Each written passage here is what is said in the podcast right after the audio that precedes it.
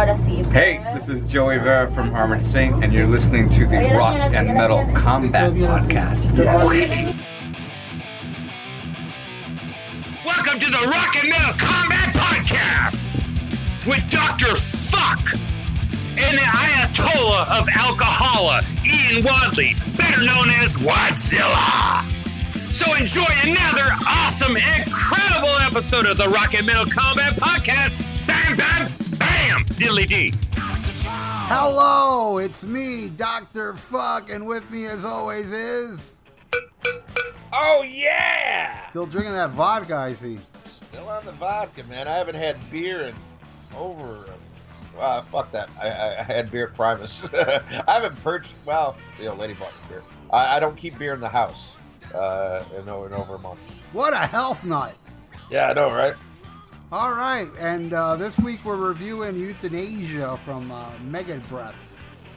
And Yes. uh, yeah, man, so uh, I understand we have no iTunes review, so uh, let me do it for you, Ian. I'm sure you're tired of doing it. All right. Come on, you motherfuckers, leave us reviews. All right, so what's in the news? All right. Uh, Joe Perry is putting out a new album called Sweetzerland Manifesto. Oh, God, I, don't, I don't care. Yeah. Is he I- singing? If he gets another singer, I'll probably check it out. But man, that guy's voice is rough. He Well, reminds me of that guy from Eddie and the Boozers Hey, I when, like when that he's guy. sober. Ooh, Yeah, I that's- saw one of those sober shows. He was terrible. Nobody likes that. Yeah, no. Uh, well, there's going to be appearances by Johnny Depp and Robin Zander, so I imagine Robin Zander singing. Well, that's good. Yeah, it'd be it'd be shitty if you had him on the album just to do rhythm guitar. Right. That would suck. but uh, his his track record. Uh, oh, he's got Terry Reid's going to sing on a song. Well, that's cool. Uh, on a couple of them. Uh, David Johansen doing a couple songs. I don't care. Okay. Not a New York. Dolls fan. I'm sorry, Yeah. It's, but I love mo- that po- Buster Poindexter. Oh my God, he was fucking amazing. My acting's terrible this week, isn't it? Yes. Uh, but yes, it looks like one Robin Zanders song and then a bunch of uh, David Johansen and a bunch of Terry Reid. So I don't know. Maybe maybe this one might be a little bit better because his his last uh, well, his I don't know his whole solo career has been pretty pretty spotty. You ask me. You should get Dr. Fuck to sing on it. Yeah, that's what he needs. Hell yeah. You should get Dr. Fuck's dad. How about that? Oh, come on, man. but uh, if anybody's interested, yeah. And uh, we may or may not be having a, a upcoming episode about Mr. Joe Perry. We are? Oh, yeah, that's right. We are. Yeah, yeah, Yeah, it's coming up soon. Or later. yeah. Uh, King Diamond guitarist Andy LaRocque says King Diamond has some great ideas for the next album. Yeah, well, you know, uh, I've never been disappointed by a King Diamond album. But what I'm really looking forward to is that DVD where I saw like some some clip that was like unmixed and shit, and it was amazing. Oh man, that that show was absolutely incredible. That you know, my, my first and only so far King Diamond show, and and what a way to see him for the first time. Uh, unfortunately, they didn't film at my show, but I mean, it was just incredible. And I don't know what's taking so long to put this fucker out. Yeah, me neither. I, I think now it's supposed to be coming out next year. I mean, they recorded this back in what 2015 or something like that, 2014. First day buyer. Yes. Oh, oh, definitely, definitely for that, man. I mean, that's wow. I kicked myself in the ass for ever missing a King Diamond show after seeing that. I mean, what a what a production, you know. Besides the music, I mean, it was just a really good show. So, uh, you know, if, and if that hasn't come out, who knows when this new album could come out? But I think uh, the King's got to shit or get off the pot here soon. He ain't getting no younger. Yeah, But, but, uh, you know, I mean, his body of work is still like you know, it's it's kept me uh, it's kept me on hold. I was just Yeah. listening to um, Puppet Master the other day. I haven't heard that one in a while, and uh, holy holy shit, it's good. Yeah, I, I need to give that one a listen to. Yeah, it's a good one. They're I'll all good. what- The one I liked a lot that you didn't like was uh, was that Voodoo? Voodoo. Yeah, I like Voodoo, that one. Voodoo was no. The one I like the least is Abigail too. Yeah, I haven't heard that one. Yet. Uh, yeah, I didn't like that one much. Uh, Voodoo, uh, grew on me. I guess the last time I told you, I, I, I listened to it a few more times, and yeah, I, I do enjoy that one a lot. I mean, I like all the others more, except for Abigail too. But Voodoo's good. It's a good album. Now I should give Abigail 2 another listen. Yeah, there you go. Love the King, man. Well, and, and something I'd like to see, uh, I, I would like to see a, a full blown Mercyful Fate uh, reunion album too before uh, you know he calls it a day. That would be nice, man. But you know, enough. I want the original five. I don't want Snowy Shaw and drums and all that bullshit. I want Kim Ruzz back with you know Timmy Grabber and Shermann and Denner, man. That's the Mercyful Fate I love. But at the same time, it's like their record is so impeccable. It's kind of like, yeah, you know, they can't. That, that legacy is so intact with me. It's like, but then again, I think, man, you get those five together, and there's this nucleus that just is hard to deny. You know, those Well- albums are just fucking phenomenal. You know, also I would say coming off the strength of the show that I saw, uh, where you know the guy can obviously still sing, but then to hear you know that that Denner Shermann project that blew my mind. That was some really good shit. So those guys can still write some fucking riffs. Oh yeah, no, amazing stuff with uh, Sean on vocals, who's on my Facebook. Really nice guy. Check out his other band, Cage. They're amazing, especially the album Hell Destroyer. Good shit. That guy's awesome too, man.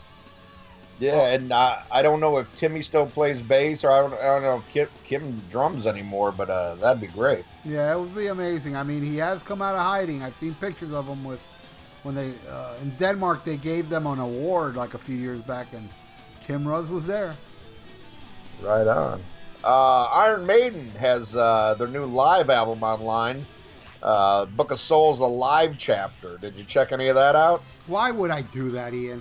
I saw the Wait. tour. I mean, it wasn't bad. It was all yeah, right. but- you, you you said you you liked the show and you liked the album better than me. So, yeah. and I know you. I know, I know. If there's one thing that gets your cockles warm and fuzzy, it's shitting on Bruce Dickinson. So I figured you would listen to it and you know have an opinion on on his vocals.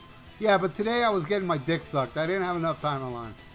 Ah, I didn't Well- have sex today, but I had my dick sucked. hey, That was pretty cool. Ain't nothing wrong with that. One of my better cum shots too. I gotta admit. It's been a while, dude. You know, there's a public service announcement for all you young fucks out there. When you turn 50, you don't shoot that good anymore. But today it was like, hey, whoa! I haven't seen one of those in like a decade. Right on. All right, back to the news. Uh, yeah. So they they put up a uh, a video for uh, live if Eternity should fail, and I didn't even bother because it was one of the newer songs. So, uh, Yeah, that but song that song's okay. I like I kind of like that one. It's all right. But they did announce that they're doing a new uh, retro tour uh, this coming summer in uh, Europe. So far, no dates in the U.S. Just our luck. Because I know how they love to fuck us because we want to hear the old shit. So, uh, we figured they'd come do the retro shit over here, you know. yeah, but then again, that's part of the whole reason they hate us is because Yeah. they have to do the re- retro shit over here. But you know, I imagine it's going to be like their last few tours. They're not going to do a full blown tour here. They're going to do like probably, you know, seven or eight dates that are all sporadic around here. Now, being that it is, uh, you, you know, doing a whole history tour. If I like the set list, because you, you know, once they have a set list, that fucker's damn near set in stone for the whole tour. Yeah. Uh, they're not one of those bands that really change it up that much, aside from maybe a song or here.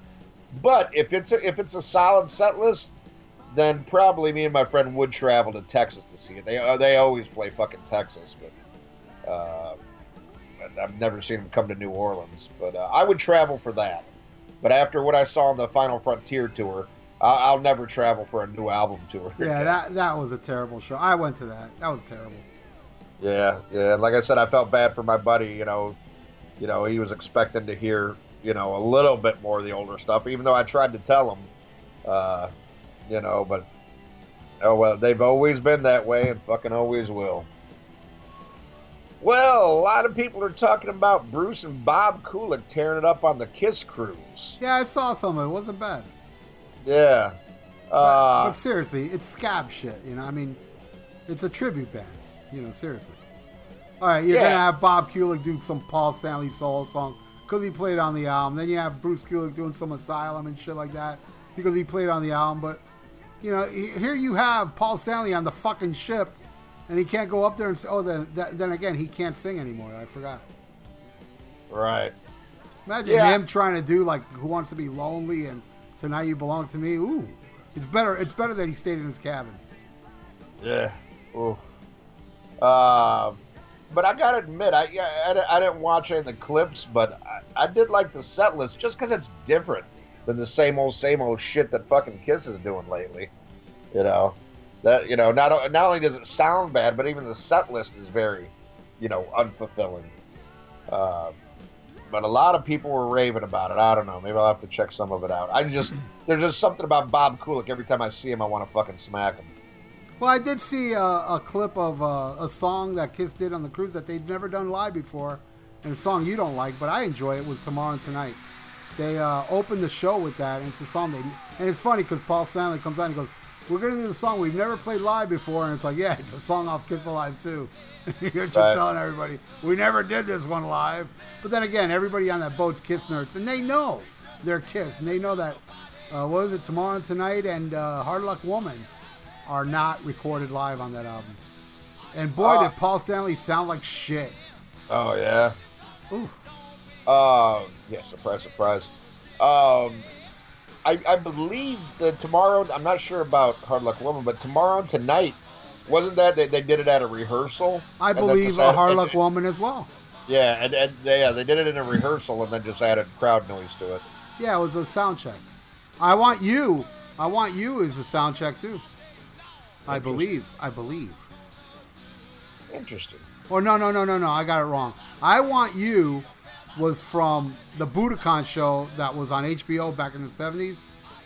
But they, if you watch the HBO version of I Want You, it's the Kiss Alive two version. But when you listen to it, it's like, yeah, they did clean this up a bit, but I can hear it. You know. Right. Well, Phil Lewis says that on there previously being two versions of LA Guns, it was a terrible time for the band. Duh. I Yeah. saw that shit with Stacy Blades. It was terrible. Yeah, I saw that uh, opening with uh, Wasp, right? No, no, I saw them headline, and I'm like, you know, dude, if you're gonna get somebody to replace Tracy Guns, make him a good guitar player. This guy was so sloppy and fucked up Electric Gypsy. I'm like, really? Get somebody else. There's a lot, man. If I was to walk right now to my balcony door and throw a rock out the window, I'd hit a guitar player. You know, there's so many guitar players out there. What the fuck? Why this dude? Stacy Blades. Give me a break. Yeah, Stacy's not a cool name for a dude. That that there is bad. Even if your last name is Blades, it's like it's still not that Yeah, tough. yeah, yeah, it's like Tracy, Stacy, Guns, Blade. You know, I mean, yeah, you see what you see what they did there. yeah. Uh, but uh, one thing that I was curious about uh, that I didn't hear too much talk about now that Phil uh, is is back with Tracy, uh, where Stephen Riley was in all this because I know he owns uh, you know half the rights to the name and everything. And what Phil said in the interview is that even before he got back together with Tracy, he said he was he was leaving and had already put in his resignation. I guess they had like tour dates booked, and he's like, after that, I'm done because he said uh, Steve Riley had no interest in doing new material. He just wanted to keep touring uh, on the old stuff and didn't see any upside to, to doing any more records. And, and Phil was against that. He's like, well, I, I still want to do new music, so I'm just going to go solo, but I'll finish these shows. And I, I know Tracy hates Stephen Riley. Uh, so I was just real interested. Like, I didn't know if there was an ultimatum, like where Tracy said you could play with me or you could play with him, but he's not come in. But it, it seems that Stephen Riley just didn't really care anymore. And I got, I got a funny feeling it's probably one of those situations where he might get a little percentage of what they do. You know what I mean? Yeah, but man, it's wild because that guy, even though he's in the videos and on the album, he actually didn't play on the first LA Guns album. No, no, he was still, still in Wasp when that was recorded. It was crazy, man. This guy's not even an original member, and he owns the rights. Well, I, I I think well him and him and Tracy really bonded I, I, I think especially after uh, uh, you know Phil left and then Mark Cripps left and Kelly Nickels, so they were like the only two original. I think they just kind of, you know, kind of like uh, what Ratt did. You know, they kind of formed that pack during the the lean years. You know, like the corporation thing, and. uh you know, I and I still say fuck Tracy for ditching the band to go join that horrible Brides of Destruction shit. You know, Yeah, that, yeah. that I've, was heard, I've heard a lot of bad things about Tracy Guns. really. I mean, back in the day. You ever heard the story of Phil Lewis and a spoon? Uh-uh. Oh, you're gonna love this one. and it's no rumor; it's actually the truth. Uh, uh, Phil Lewis likes to come on a spoon, right? It's, and there's actually a picture of him coming on a spoon. Strange guy. Okay. Yeah. Okay. What, what's that have to do with Tracy? What do you do? Like lick the spoon or something? No, I don't know why. No, no. Uh, Tracy, Oh. I've heard, uh, like you know, like like when he left LA Guns, he did it, uh, you know, sporadically when they were had a tour and shit like that. And there was a couple other, and then there was a couple other incident. Oh, Nikki Sixx said bad shit about him, and but then again, Nikki Sixx is a dick, and uh, but I I I, I remember he had another. Tr- he had remember there were two LA Guns Right. uh, at the same time, I believe those guys said shit about him too. A lot of people said it wasn't cool dealing with him. Eh, maybe he changed his shit. I mean, he must have. He- and I saw LA Guns with Phil Lewis, this reunion shit, and it was fucking great, dude. I mean, they got a good band, man. That that other guitar player's amazing, and the oh, drummer. you mean you, you mean you've seen him since he's gotten back with Tracy Guns? Yeah, yeah, I saw it like maybe three, four months ago. Um, Okay. It was great. It was really good. It was fucking awesome, actually. And they played a couple songs off that new album. Did, did Mr. X send you that new album? Yeah, I got it. Yeah, you you got to send, uh, tell Mr. X to send it to me. Because I, you know, I remember they played two songs from that album, and they were great. They were really cool songs. So uh, I'd like to hear the rest of it before I purchase it. Right on. That that's cool because I yeah, I saw, but you know they always say that shit. He's like, oh, you know, uh, these were songs that could have fit perfectly on you know cocked and loaded and shit. And uh, but they always say that. But if you if you say they're new and they're good, yeah, definitely have to check it Well, out. I, I, I gotta tell you, I thought they were better than stuff on Cocked and Loaded. Uh, you know. Oh, that's right. That's right. You don't like cocked and loaded. Exactly. I like Rip and Tear. That's it. Uh, yeah, check it out. I know. Uh, I think Eric Camaro said he really liked it, but Chris Sinzak didn't. In Camaro? Yeah. future future returning guest on the show. Next week, Aaron Camaro will be here, yo. That's right. Live in the studio. That's right. All right. Well, Geezer Butler says that uh, next year he'll see if he can get back into music. Apparently, he's really enjoying uh, his retirement and doing a lot of traveling. And uh, said uh, music is on the the least of his plans right now, but that can change next year. So, uh, I don't know. The the the, the Geezer or GZR stuff. Uh, I didn't like Plastic Planet at first when it first came out because I didn't like uh, what's his name's voice, Yeah, I don't like that guy either from uh, uh, Fear Factory. yeah from Fear Factory. Though I Uh, like that album. I do like the album. But uh, you know, it, it, it's it's grew on me over the years, and, and I don't mind his voice as much now. I liked the second album, Black Science, a real Yeah. weird album. It's a good Uh, album. but I like that one. The follow up, I, I remember I pre-ordered that, like signed by Geezer and everything, and I, I thought that was horrible. Uh, oh, all right, send it to me. Did, did you ever uh, did you ever hear that one? The one with the robot on the cover? No, Yeah, yeah, it didn't really do that much for me.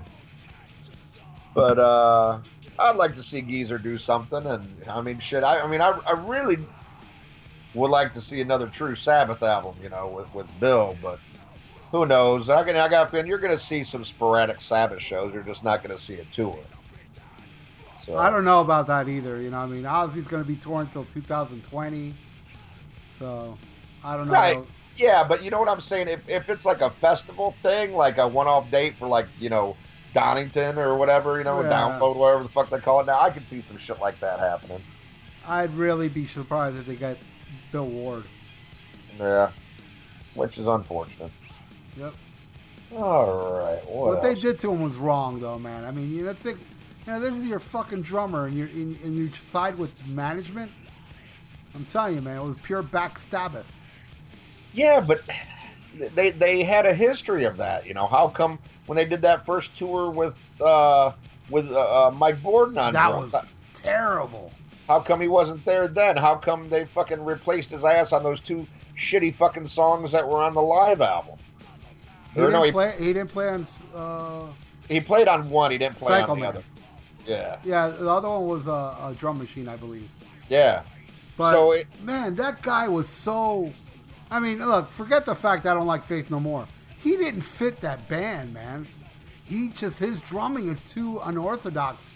I mean, so is Bill's, but what he was doing was just ruining every fucking song. And I was like, oh my god, this is my first chance to see Iommi, Geezer, and Ozzy live. And then next year, the, the, the, the real Black Sabbath. And let me tell you, man, that was a goddamn religious experience. That was Yeah. so amazing. I don't know, I think it was I- I- 2000. I'll tell you a funny story about that.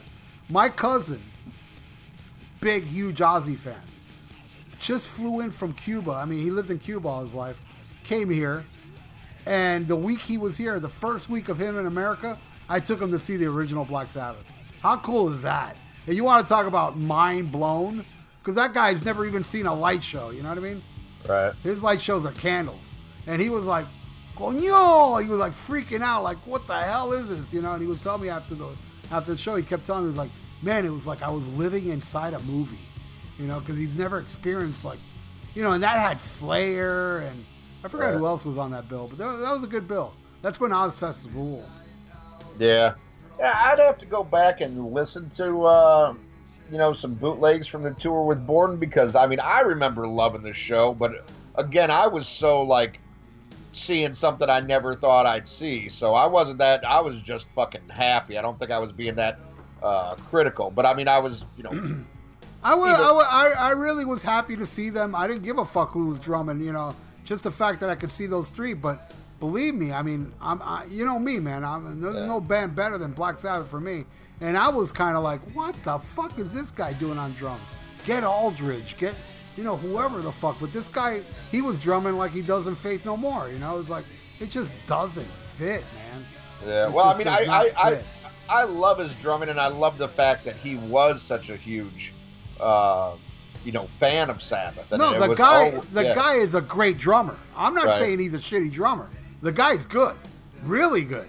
It just didn't fit Sabbath to me. Yeah, I, yeah, I would have to go listen. I mean, because Bill is my favorite drummer, so I, I'm gonna have to go check some of those out and see. Bill But, uh, nailed it too, man. He nailed it. Yeah, He but was- uh, oh, you know, and another thing about that Sabbath show, I took my cousin to. That was the first show of the tour, and Ozzy's voice was fucking perfect. I never heard Ozzy sound better. And I realized at that show why Ozzy's voice is always fucked. Because in between songs, he screams too much. You know, it's like, but you know, his voice was still. I'm, I'm sure by the third show, his voice was shot because that guy screams way too much in between songs. You know. right. But uh, I've I've kind of read and heard stuff that really makes me think that uh, that a lot of this shit with Bill Ward is is from Tony. You know, like Tony just doesn't have that high opinion of him anymore. You know, and and it's got to be obvious. I mean, for you know why they would skip him like that, and you know the only person I think that has is close to a say in the decision making of Ozzy is Tony. I, I mean, and that's no disrespect to Geezer, but you know, in, until he had to sign some shit when they got back together, you know, Tony owned the name. You know, O- O- Ozzy was the bigger star, but ain't shit getting done without Tony Iommi's approval. You know, Yeah, but and I, I, I think it was cheapness on the part of Sharon, and I think just who gives a fuck on the part of Tony, you know. But you know, I you know, f- fuck Ozzy because you know, uh, you know, Bill always stood by him, you know. Yep, yep. And uh, only you know when Ozzy turned 60 years old, he was the only Black Sabbath member at his birthday party. Oh, it was a surprise party.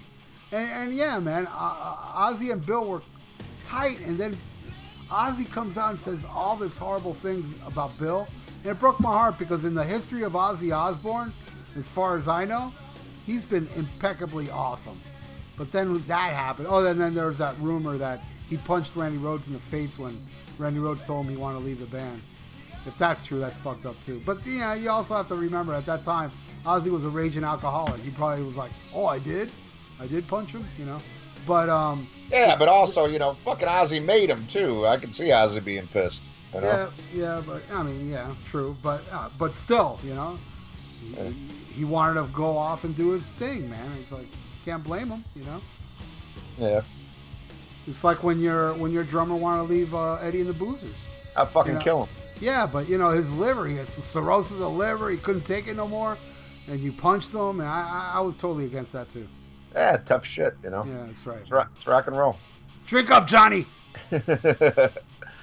All right. Well, Ozzy says he doesn't think that he'll ever retire completely, and uh, and I agree with that. But I'm glad on this uh, supposed farewell 2.0 tour uh, that he has Zakk Wylde back. I mean, if you're going to go out, that's great. I might go see him. They're playing ta- uh, Jacksonville at a big festival. I might go. Oh, okay. I got I got I got a hook up there. She licks ass. Oh, sounds like a beautiful lady. Yeah. But yeah, he's still got uh, Blasco on bass and uh, Tommy Clitoris on drums, and Adam Great, Wake. great drummer, man. That guy's an awesome drummer. He fit Black Sabbath better than Bill Ward, but again, it's not Bill Ward. See, they should have got him for that Ozzfest. I thought he did fine with uh, Black Sabbath, you know, but I, I think he would have done better on 13. Who was it that? Oh, that Rage Against the Machine guy. Yeah, they, they, they, they should they should have got him, but that was Yeah. uh that was a a Rick Rubin call, and and, and once again it shows you you know uh, you know and Tony just seemed like from the interviews I read like he didn't give a shit who fucking played. Ozzy was pissed. Yeah, I remember Ozzy Yeah, was upset about it. yeah, because that was you know his guy, you know.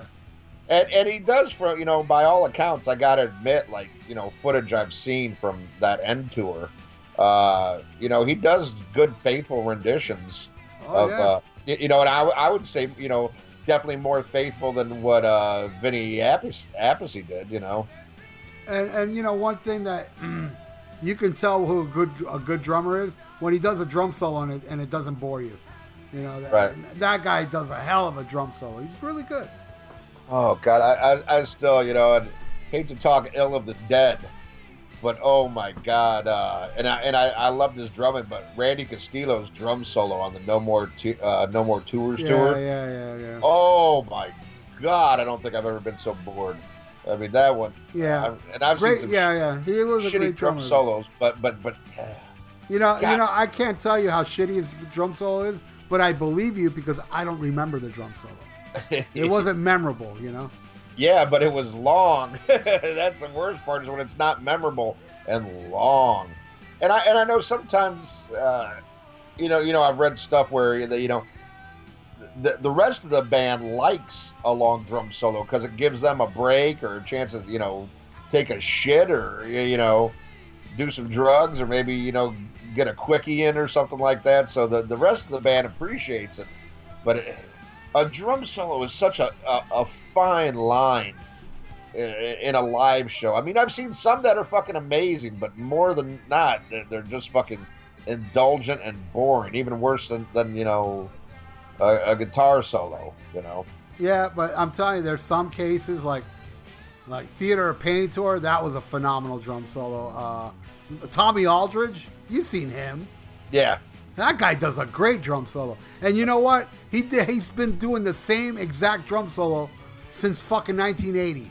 Oh, And where, he does, where he's smacking the drums with his hands. Yeah, yeah. shit. When I saw him, I saw Pat Travers open for Ted Nugent in 1980. And that's the first time I ever seen Tommy Aldridge live. And dude, that same goddamn drum solo he does all the way up to Whitesnake during Ozzy. You know, it, but but it, it, it's always great though. I mean, that guy, that's a monster drummer there too. Heard he's a dickhead, but I a monster drummer. Oh, really? Oh yeah, yeah. I've heard bad stories about Tommy Aldridge. Uh, when uh, they played here, uh, when he was in Thin Lizzy, like a buddy of mine said he was a major dick. And also, if you look at the that that that Anvil documentary, he kind of looks dickish when Lips runs up to him. Kind of looks like a dick. Oh, yeah, yeah, yeah. I remember that. Yeah. But uh, but what a great drummer, man. I mean, and Alex Marquez's favorite drummer. Can you believe it? That's crazy. Yeah, it's his all-time favorite drummer is Tommy Aldridge. I love Tommy Aldridge. I think he's fucking phenomenal. You know. Yeah. I think Lee Kerslake's better though on those Ozzy albums. Compare the drumming. Oh no, no, you ain't you ain't gonna think that. But I think the drumming on the first two Ozzy albums is better than Aldridge on Bark at the Moon. Yeah, I uh, yeah, I, I would agree so. There you go. Over the Mountain. Oh yeah, Yeah, man. Yeah, and Little Dolls. I mean, that guy was a great drummer, Lee Kerslake. yeah, but but, but come on, Frankie Vidali wrote over the mountain. yeah, there was a controversy about that. Yeah, I know. Yeah, he's. Uh, I think uh, Bob Daisley got all pissed off about. How dare you take credit? That's my job. All right, well, Dee Snider is working on a metal album. Hell yeah, I heard about that with Jamie Josteson. Yes, Jamey Jasta and Thumbs uh, up, Jamie. And uh, Jamey Jasta says Dee Snider's voice is up there with Rob Halford, Bruce Dickinson, and Ronnie James Dio. And you know what? I agree. I agree too. Uh, that man has a voice. Still, Uh, yeah, and, and and what a front man. But what pisses me off, it's like, god damn, why can't you do a fucking Twisted Sister album? Like a good Twisted Sister album. You know?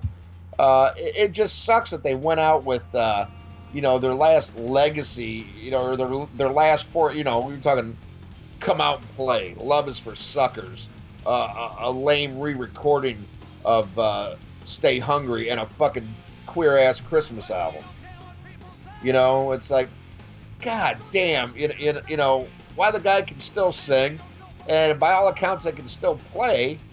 Why can't you just write a new fucking Twisted Sister album? well, here's my point, and in no way it's to disrespect the Twist Sister, because you know me. I'm an SMF. I'm a card carrying SMF. Huge fan of the Twist Sister shit. You know, uh, after Stay Hungry, it got spotty.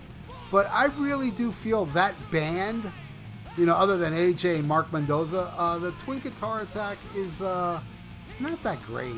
Uh, it's great for what they did, but uh, I, I don't know. I don't know if JJ and and, uh, and Fingers can like make a fucking album that's you know that that'll be mind blowing. You know, I, they didn't even their guitar work even on their best shit wasn't mind blowing. So you Oh. get like a mind blowing, like you know, a good example is Al Pitrelli on, on Widowmaker.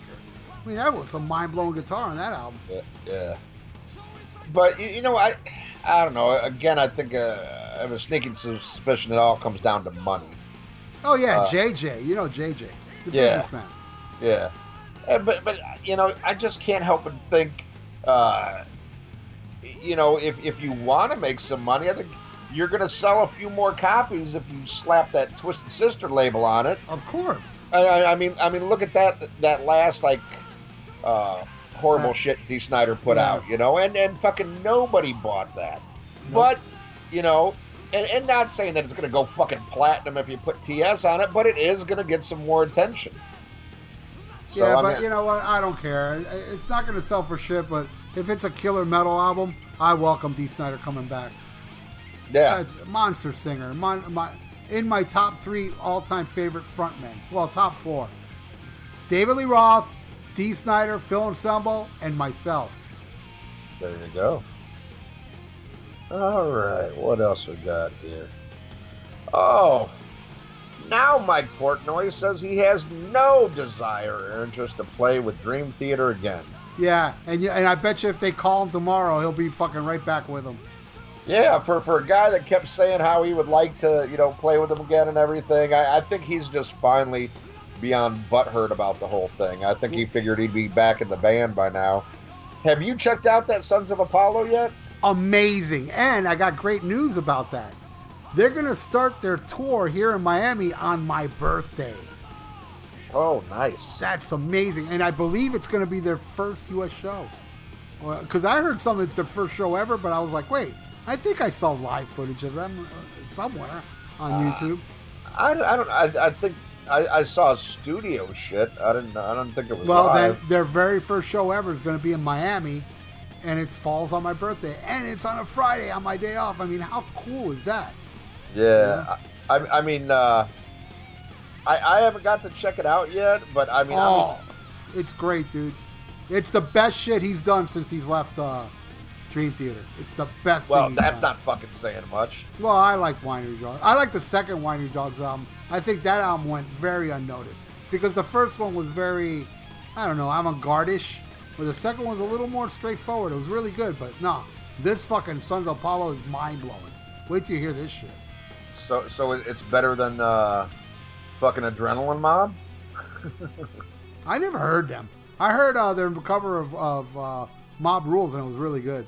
Oh man, yeah. I don't know. It sounded very generic to me. What the Mob Rules?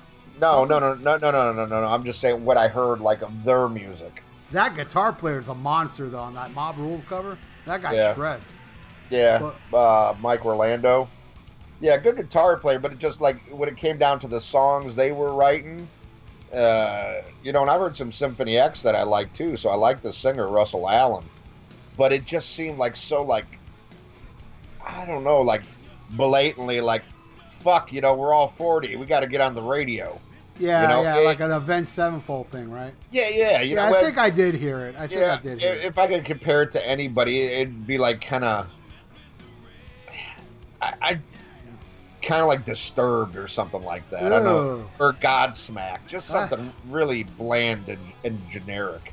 You know, it- but it's one of those things where you, you can't, you can't say the singing's bad, you can't say the musicianship's bad, but the songwriting just seemed like yeah, yeah. you know, it's like, and you got to look at guys that are that age, so you know what their influences are. You knew what they grew up on. It's like I don't know. It just seemed like insincere.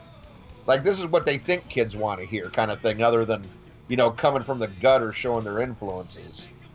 But, uh, but yeah, I, I need to check out this Sons. The only one I'm not sold on, uh, and I don't know why. There's just something about him rubs me the wrong way. Is Bumblefoot. Oh God, I love that guy. Great Uh, guitar player, amazing. I don't know. Just okay. First of all, the fucking name bothers me, and and and then if you ever heard an interview with the guy, oh my god, it, it's it's like nails on a chalkboard. And then what, like little clips I've seen, it, it was just so masturbatory.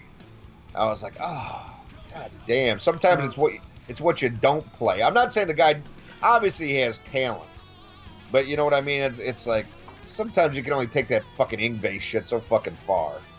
You know, you know, so, so and some people uh, like like it never like Steve Vai I can listen to all day. You know, there's just something about Vai. Uh, Sa- Satriani I can kind of you know I can take or leave.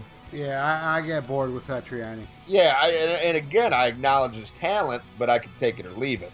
Uh, you know, but Vai's so fucking weird. You know, he, like you can totally tell that he played with Zappa because it goes in all these different directions, and there's something I love about Vi.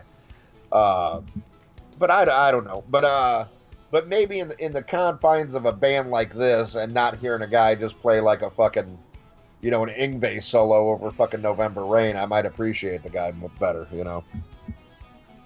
So I, I'll give it a check out. But I do like the vocalist and God, Billy fucking Sheehan. Holy shit. Amazing. And also, uh, somebody who I've checked out some of his solo albums and I found them very listenable was uh, Derek Sherinian. I have some Oh, of his- he's amazing on this album. yeah, I have some of his solo albums, and you know, I got a little bit of flack when we did our Dream Theater review because I was bitching about Jordan Rudess, you know, because I think he is another one of those just like noodles too fucking much. You know, it's like everything's look at me, look at me, look at me, don't look at the other guys, look at me. You know, where I think you know uh, what what Sherinian did is uh, he knows how to serve the song without making it all about him, and I find that much more appealing than, than somebody who's trying to show off. You know, it's like, you know, in a band like Dream Theater, where every fucking musician is of the utmost quality. Uh, you know, I'm, I'm sorry. Uh, keyboard is is the instrument I want to hear the fucking least. you know, and and he's ruined a lot of shit for me. But a lot of people, oh, he's so much better than Sherinian. But to my ears, I'd rather hear Sherinian. That that's just me. Me too. Yeah, yeah. I love, I love Derek Sherinian. Right on. So he yes, shines. He shines on this album. Trust me. Good. I'm, I'm gonna have to have to load that into the old phone and and uh, give it a spin. Yeah, you're gonna dig it. Oh, you know what Mr. X sent me? I need to say I need to send you. Uh, got the uh, the Metallica, the Master of Puppets, like the eight disc. Oh, uh, it should it should have been here today. I ordered it, oh, right on. or it might be here. Uh, I'll go check my door in a second. But uh, yeah, I, I ordered that. I ordered that motherfucker, yo. I got Ride the Lightning and Kill 'Em All. So I'm definitely getting that. I'm wonder. I wonder if uh, when they do Injustice, because they're already working on it, uh, if they're gonna raise the bass on it. I hope they do. Yeah. And I you know, I mean, I I'm, I'm very curious to hear the because you know the live recordings on the ride and master uh, uh, Kill 'Em All were a lot to be desired because you got to remember back then they didn't have money and soundboard. Well- they well- weren't terrible, but I'm I'm Yeah. wondering if these Master of Puppet live recordings will be better. Well, I, I can answer your question there. Uh, no. Bummer. well, well, at least at least the one show because because when I got it, I was like, hey, I should I I should pick one of the live tracks to play on my radio show, and I can't remember because there's a couple different concerts on there. yeah, I know. uh, There's like 20 discs in that shit. Yeah. Uh, and, and so I just picked one of them, and I, I went. I think I checked out uh, Damage Incorporated and the thing that should not be, and I was a little let down not only with the with the sound quality, but the performance. Oh, wow. Uh, I, I I felt left a little to be desired. Now you know uh, you know got to be honest here. Like both both tracks, I listened to like a minute of each, and, and just you know neither one of them grabbed me, or I thought like, ooh, what a stellar performance. You know, I was kind of like, ooh, that's a little sloppy. Oh, what's that? You know, and it's one of those like if I was seeing it live back then, I probably would have loved it because you know live you get caught up in the moment, you know, and, and, and you forgive a lot. But I mean, just uh, you know, to listen to it, you know, you, I, I can see why they didn't release a live album back then. You know. yeah, you know the Justice box set's gonna have some quality live shit. Oh yeah, just because you know technology, they were getting bigger, you know, and better ways to record it. But Speaking uh, of which, uh, my, my, my niece just informed me Jason Newsted's going to be down here. Uh, he's got like an art gallery. He's an art. He does art. I think I'm going to go on over there and uh, meet up with old Jason there, man. I'd like to meet Jason. He seems like a cool dude. He played a, a, a benefit show for Puerto Rico here in South Florida. It was like a, a, a really shitty country bumpkin bullshit, Johnny Cash wannabe crap. And it was pretty terrible. But yeah, he played it. And, and it was like, dude, it wasn't even a bar. It was like outside it, under a tiki. You know, it was like 20 people there. It was pretty unique. You know, I was like, wow, look at this shit, you know? But uh, I, I like to meet him. I, I really do feel like Jason Newsted is extremely overrated as far as everybody like, oh, he's the metal guy and this and that. Yet, you know, everybody bashes Metallica during like the loads and shit. Hey, you know he was there too, right? You know, and oh no, he's that. I love Jason Newsted and Flotsam. The first Flotsam and Jetsam album. If you fucking took out, isolated the bass on that album, it's a goddamn bass solo shred fest. He joined Metallica, and of course they're telling him what to do, and he didn't really do anything. What did he do in Metallica that was just mind blowing, like like Cliff did in Orion? Yeah. You know, it's like he pretty much just kept the the beat. But that guy Well, is an co- he co- amazing bass player. He, you know, co-wrote Blacken, if nothing else. I mean, there you go. Oh, did he? yeah. No, that shit's awesome. One that may be the best Metallica song after he joined them. I think. Yeah. Think about it. Yeah, Blacken is the best song after the Cliff Burton era. I think. Well, what gets me with Jason though is, I, I, I do think he's a nice guy. I, I don't think he was allowed to do that much. I don't think you know they even, you know, if he had an idea, I doubt they would even fucking, uh, y- you know, entertain it. Uh, but but I, you know, it sucks that you know he leaves, and then Metallica starts to get good again. You know, and I've seen some people like, oh. It must have been Newsted. Like, no, motherfuckers. You know, it was fucking. Newsted, Newsted stood in line. Yeah, you know. Uh, Newsted was like the, you know, like Eric Singer. You know, you do what you're told. Right. But uh you know, you know it sucks because now now that they're getting good again, you know, he doesn't get to be there for that. Even though I mean you could say, well, he was there for the biggest they ever were. Yeah, but you know, it, it's it's the era that, you know, real fans fucking slam, you know. Yeah, it, it's it's wild how much respect that guy gets. and I, I, I don't I don't think he deserves disrespect, but it's a little too much. And then he came up with that metal project, which I don't know, man. I, I, I I'm sure you liked it. I, I just couldn't get into it, man. You talking Yeah. about you talking about Newsted? Yeah, yeah, yeah. That and the album was called Metal, Yeah. wasn't it? Yeah. I, I didn't even listen to it. I ain't gonna lie. Uh, I just didn't care. I saw a lot of people online love it, you know, and I was like, ah, I didn't find it horrible, but I didn't. I was like, dude, you ain't shredding on the bass, man. Do shit like I Live, You Die, and you know, like you know, uh, Doomsday for the Deceiver shit, Hammerhead. You know, say, do some thrashy, crazy, you know, show your fucking true talent. But I guess he's over that. You know, that was his youth, and he doesn't want to be like that anymore. And obviously, he's not metal, you know, because it didn't work out. Now he's doing his little blue- bluegrass thing. You know, I mean, the whole metal thing was a whole money grab thing, and I know a lot of people have a hard time admitting it, but he he abandoned it.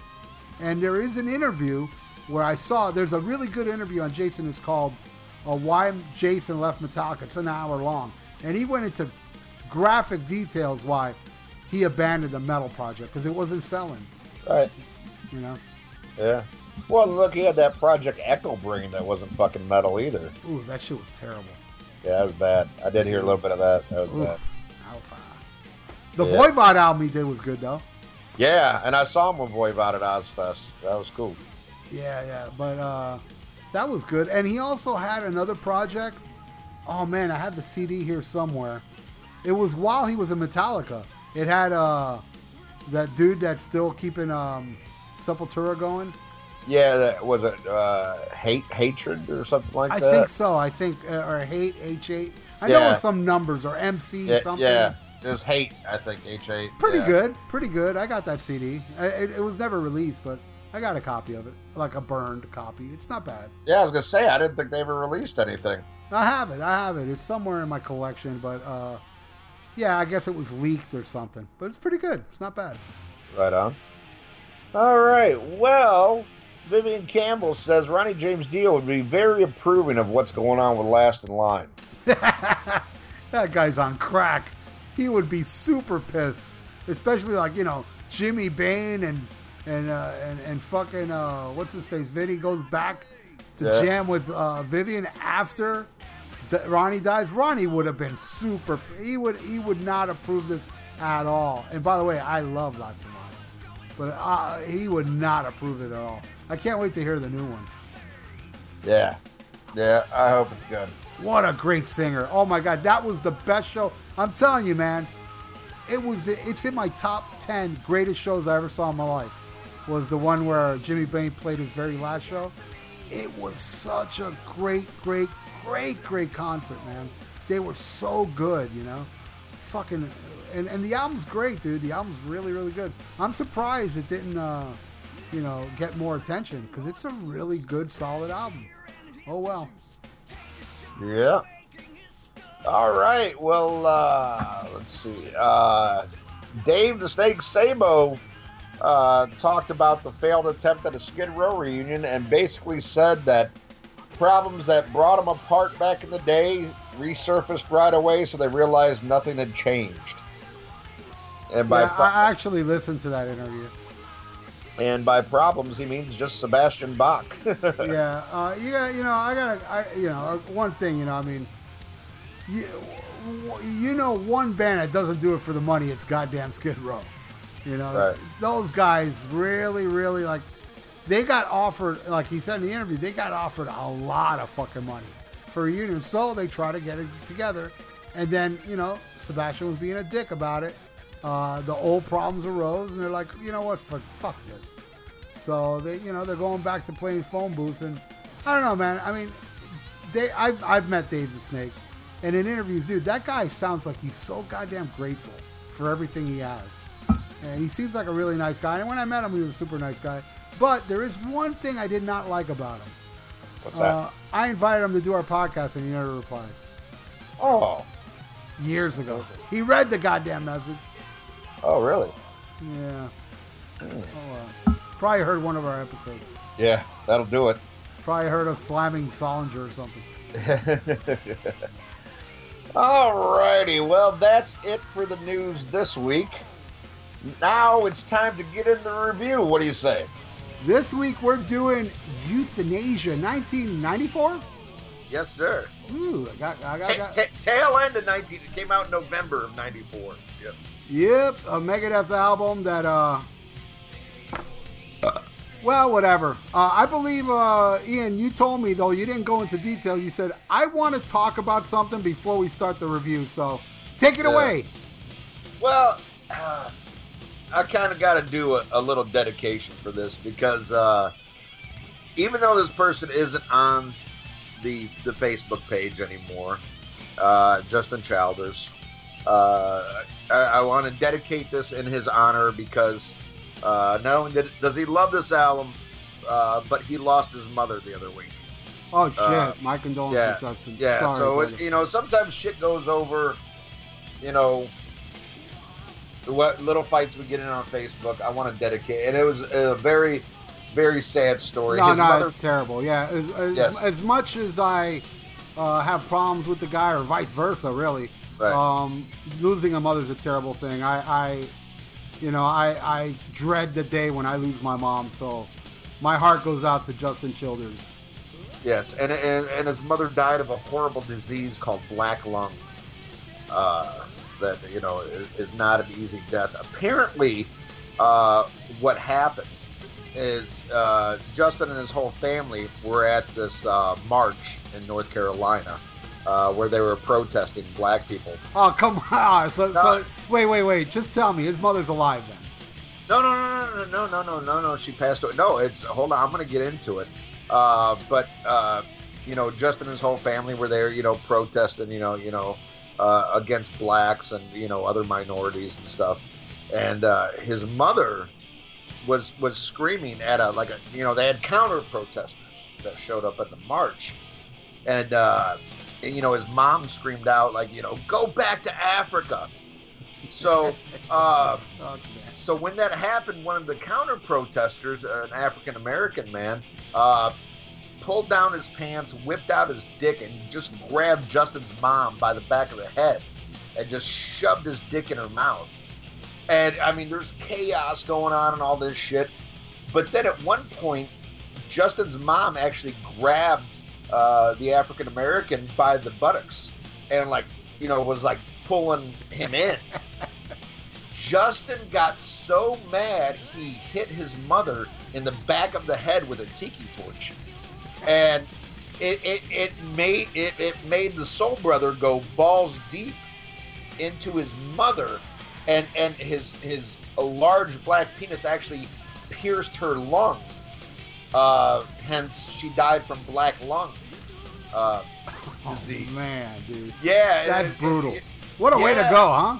yeah, it's, it's one of those things that's uh, it's like, uh, oh man, you know, you go there with your family, you know, in unison, you know, and then you find out, you know, what your mom really digs, you know, and it, it's unfortunate, you know, because you know, God damn, I'm surprised you didn't see this on the news because it was on CNN and they were interviewing all these people, and they said they were surprised that Justin was so upset about this because they said in North Carolina, it's been known for generations that Childers women were keeping up with the Kardashians before it was cool, if you know what I'm saying. So, uh, but still, yeah, his, his mother died from a large, large black penis uh, going so far down her gullet that it pierced her lung. And uh, and I know Justin uh, liked this movie, and uh, you know, I mean, I mean, luckily for Justin, you, you don't even go to jail for that in North Carolina. You probably get like some kind of medal. Uh, you know. Uh, Remind me oh- never to piss you off, Ian. Oh, the video was horrible though. He- He's like smacking her in the back of the head with the with a flaming tiki torch, calling her a race traitor, and it, I mean, it was it was vile. You know, I, It- wa- it- I, I, I do want to thank you, Ian, because of this black lung disease thing you just talked about. Now I'm Yes. gonna be a little more careful when I find the girl of my dreams, because you know I want her to do that. Right, right, but but yeah, I mean, it's it's uh, That shit it's- flies down here. Yeah, it, it, it, it, it's it's a very sad story. I mean, luckily for Justin, he's not going to jail because you know that shit's actually encouraged in North Carolina. Uh, but uh, but but sad, he's he still lost his mother. You know, and the worst part of the story is uh, is, is, is the African American fellow didn't even get a chance to nut. Uh, you know, uh, which is is really it's like she died for nothing. Man, just Uh. when you thought that guy couldn't get more upset with you, this that's just. I gotta hand it to you. You really are brutal. You're worse than me, and I thought I was bad. What, what are you saying? This is fake news? No, I'm, this- I'm not. I'm not saying it's fake news. It's just the fact that okay, Justin's mother died of, of black lung disease, which is terrible, I admit. But when, then when you went into the details about it, it's kind of like uh, too much info. you know. Well, dude, Uh. I, I hope. I hope. Uh, all kidding aside, I hope Justin's mother is alive. And uh, No, she's I- dead. She's dead. okay, but I, I still have hope that you know because CNN does have fake news. So I, I, I, I really hope uh, Justin's mother's alive, and I hope that she one day realizes that her last name is Childers. Childers. They, yeah, I mean Childers. I'm sorry. Yeah, you, yeah, she really. Yeah, well, you know they don't they don't really teach well uh, uh, reading over there in North Carolina. Yeah, exactly. But uh, you know, everybody knows uh, Justin's mom loves dark chocolate. That's all I'm going to say. I hope my future wife does too. The darker, the better. But uh, Yeah. yeah, so so I dedicate this to the memory of uh, you know Justin's mom who died choking on a black cock that went so far down her gullet it pierced her lung. Well, I can tell you this. I hope my, Black my one. future wife does not like dark chocolate. I hope she likes dark chocolates. You know what I'm saying? Multiples. Yes. Multiples, baby. Yes. Grrr. yes. Yes. But uh, unfortunately, only uh, Childers come in, in bite size. Uh, dark chocolate only comes in like the- like the biggest like Charleston chew you ever seen in your fucking life. Um, By the know, way, by the way, Ian, I don't know if you're aware of this, but I, I added uh, Childers to the to the to our group page, the real child, you know, the one I knew, the girl that has the same last name Oh, that, that pronounces it Childers. Though she's not she's not a big fan of rock or anything, but she loves the Bee Gees, and you know, I put up that Barry Gibb picture where I said. Yes. So Yeah. I added her and I tagged her on it saying, check this out, you know, uh, Childers, Childers, whatever. Well, well, uh, my condolences if it is true, if CNN actually gave a true, my condolences. But I have faith that uh, Justin uh, Childers' mom is still alive and that what you heard was bullshit. But I do totally Ah. believe the black part. Well, I, I don't know. I, I, I- think you're wrong there, but if she is alive, I know quite a few Harlem Globetrotters who are very happy. I know. Uh, you know how I know they're very happy? My mom told me. Grrr. Meow. Hell yeah. She's like, So, uh, métamelo negro, métamelo duro. oh my God, my mom's a fucking saint. You know, we're the CNN of podcasts when it comes to our moms. I hate to break it to everybody, but our moms are not whores, but goddamn, it's funny talking about them being whores. I see my, you know, I look, I'm not gonna lie, man. This this happened to me maybe two years ago. I'm hanging out with my mom, and that thought came to me, what we talk about her. And I looked at her and I just thought, man, if she only knew, she'd probably disown me. My mom's a fucking saint, dude. Seriously, she's she's such a well, she's a nag though. But you know, well, what do you expect? so is Justin Childers' mom, and I believe she fucked all the New Orleans Saints. Uh, true story. True story. That's not fake news. That's that's real. yeah. That's real. So that when That, she, she fucked them all, but but Drew Brees because he's a honky. so when she goes to football games, she kneels, but not because of the flag. Yeah, yeah. She just kneels out of habit. Okay, I'm sorry, Justin. I didn't join in that one. Come on, it was a good joke. Come on. I'm All right. Well, let's talk about something that sucks more than Justin Childers' mom at a fucking NBA game. Oh. Um, let's talk about Megadeth. Megadeth, uh, Youthanasia. Yes, sir. All right. Um, I want to speak about when I first heard this record.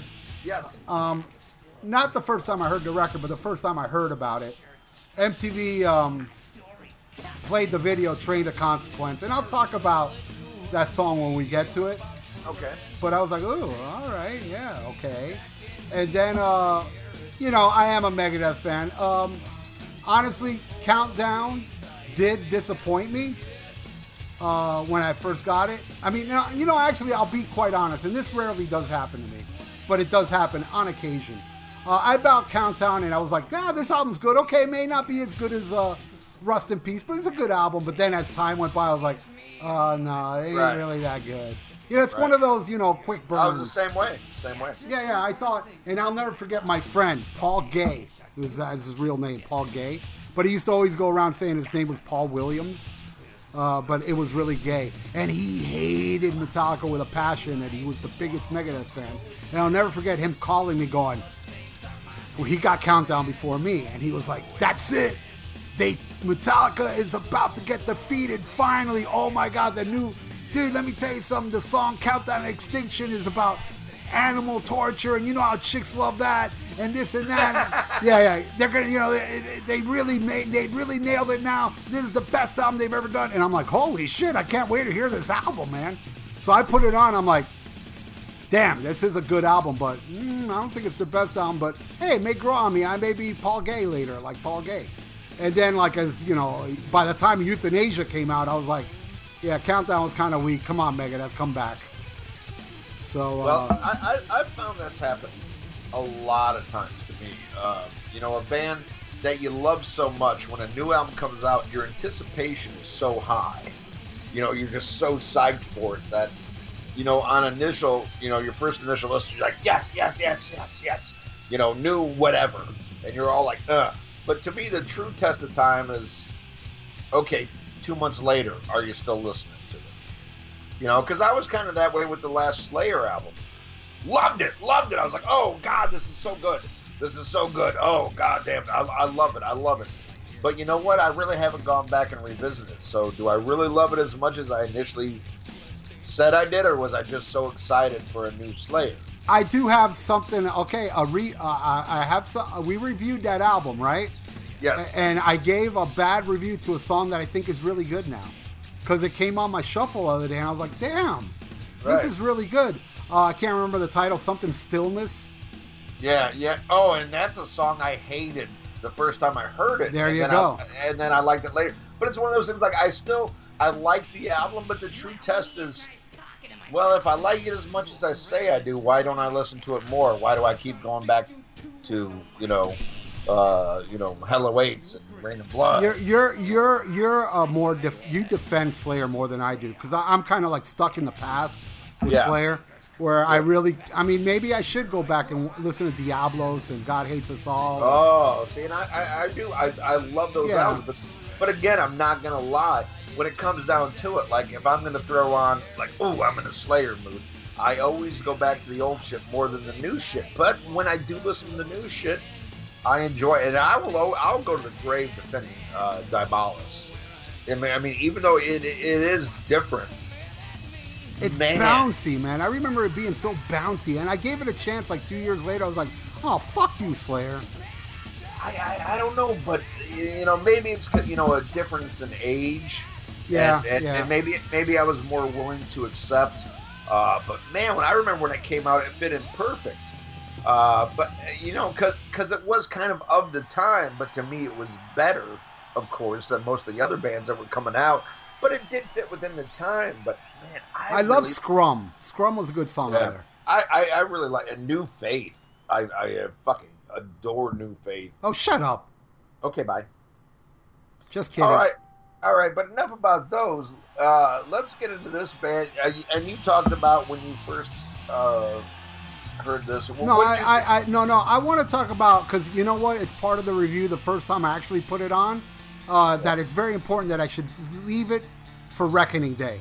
Uh, My first time listening, my first reaction to the first time I heard the first song. But you haven't talked about when you got this album yet.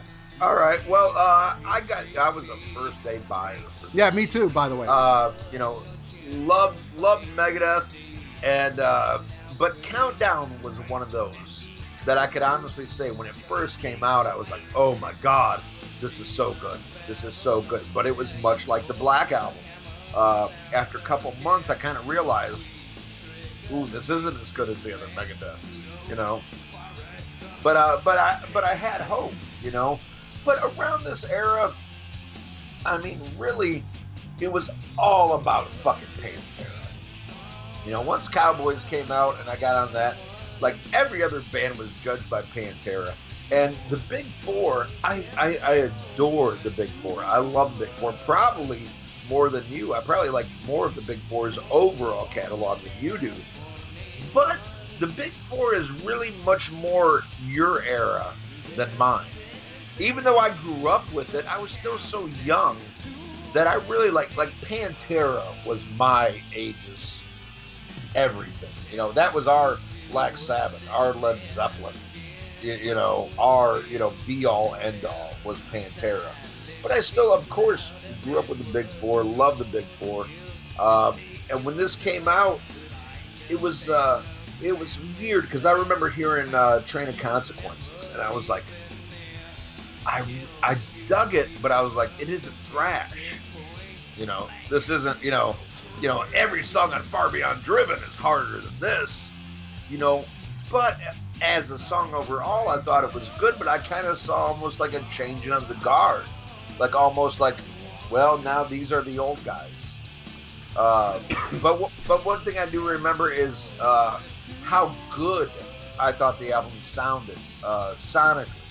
You know, a little too clean, but I was like, God damn, the production, especially, you know, coming from somebody who I love so far, so good, so what. But even I knew the production wasn't, you know, quite up to snuff.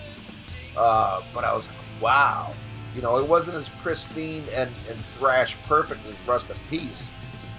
But uh, to me, I was like, okay, Max Norman doing a damn good job on this. And even back then, I followed who producers were. And, you know, because I always read fucking credits. I knew who did what. And I was like, well, sonically, it's a good album.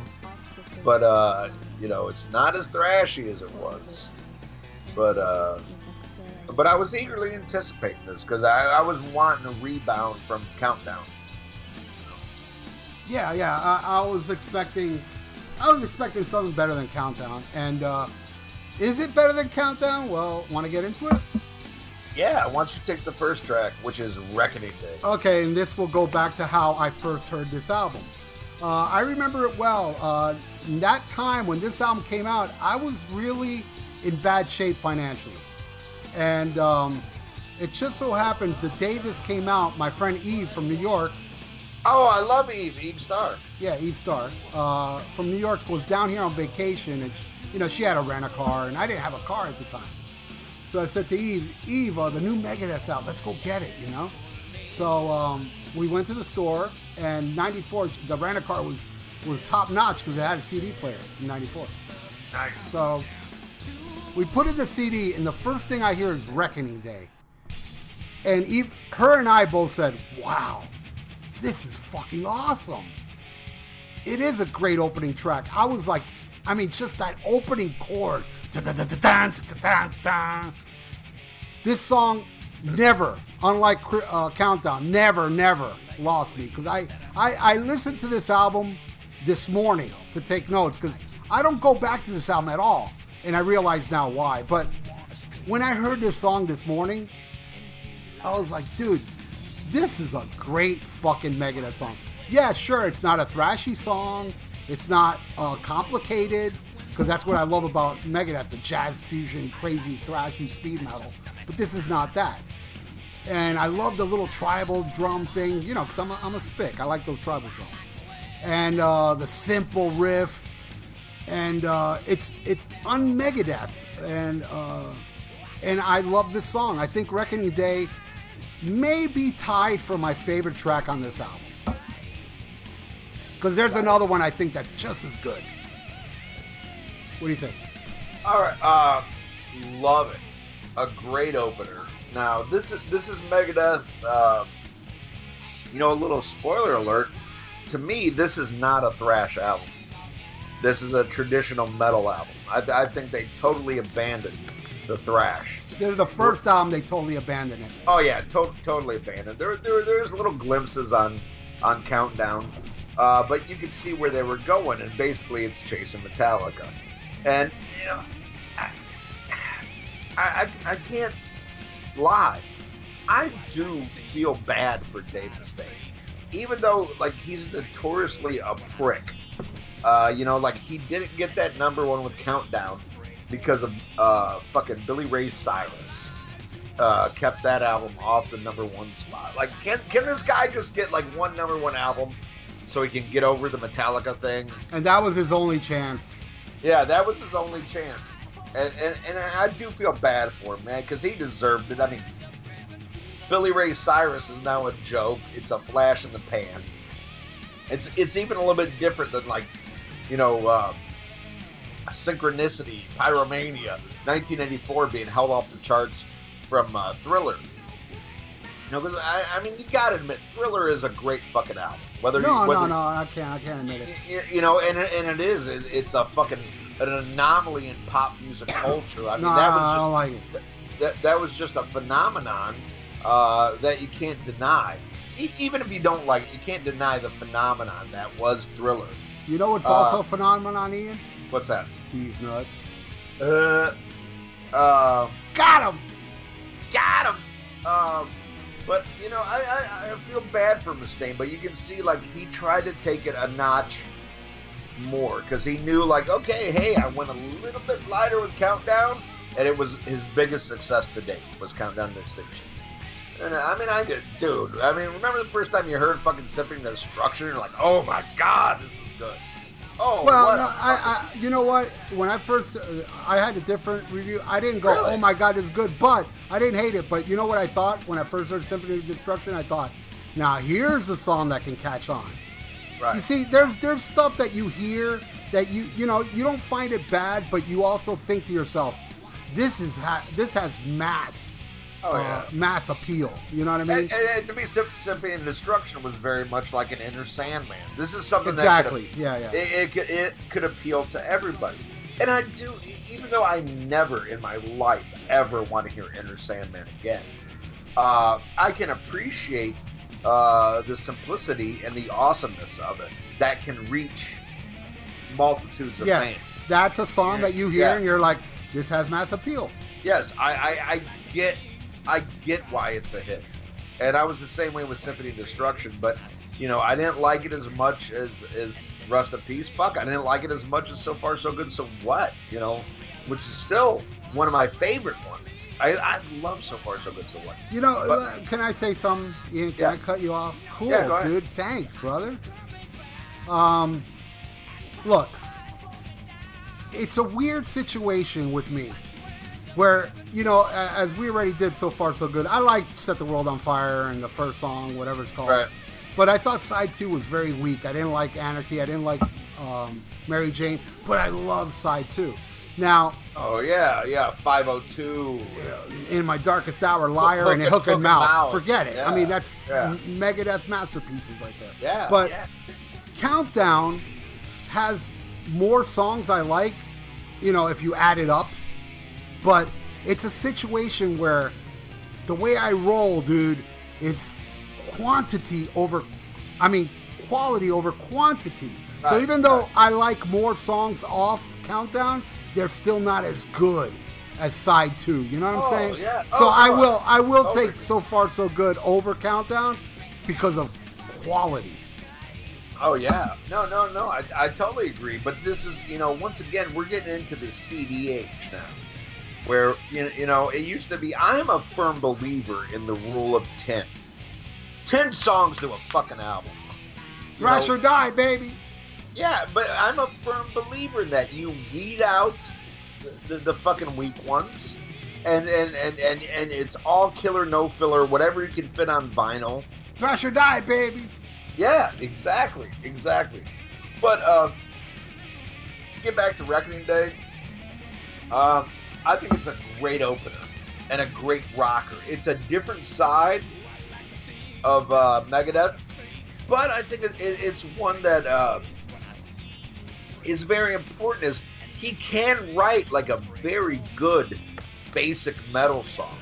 You know, he would take this, you know, in my opinion, way too far but he can write a great basic traditional heavy metal song. And to me, this is one of them.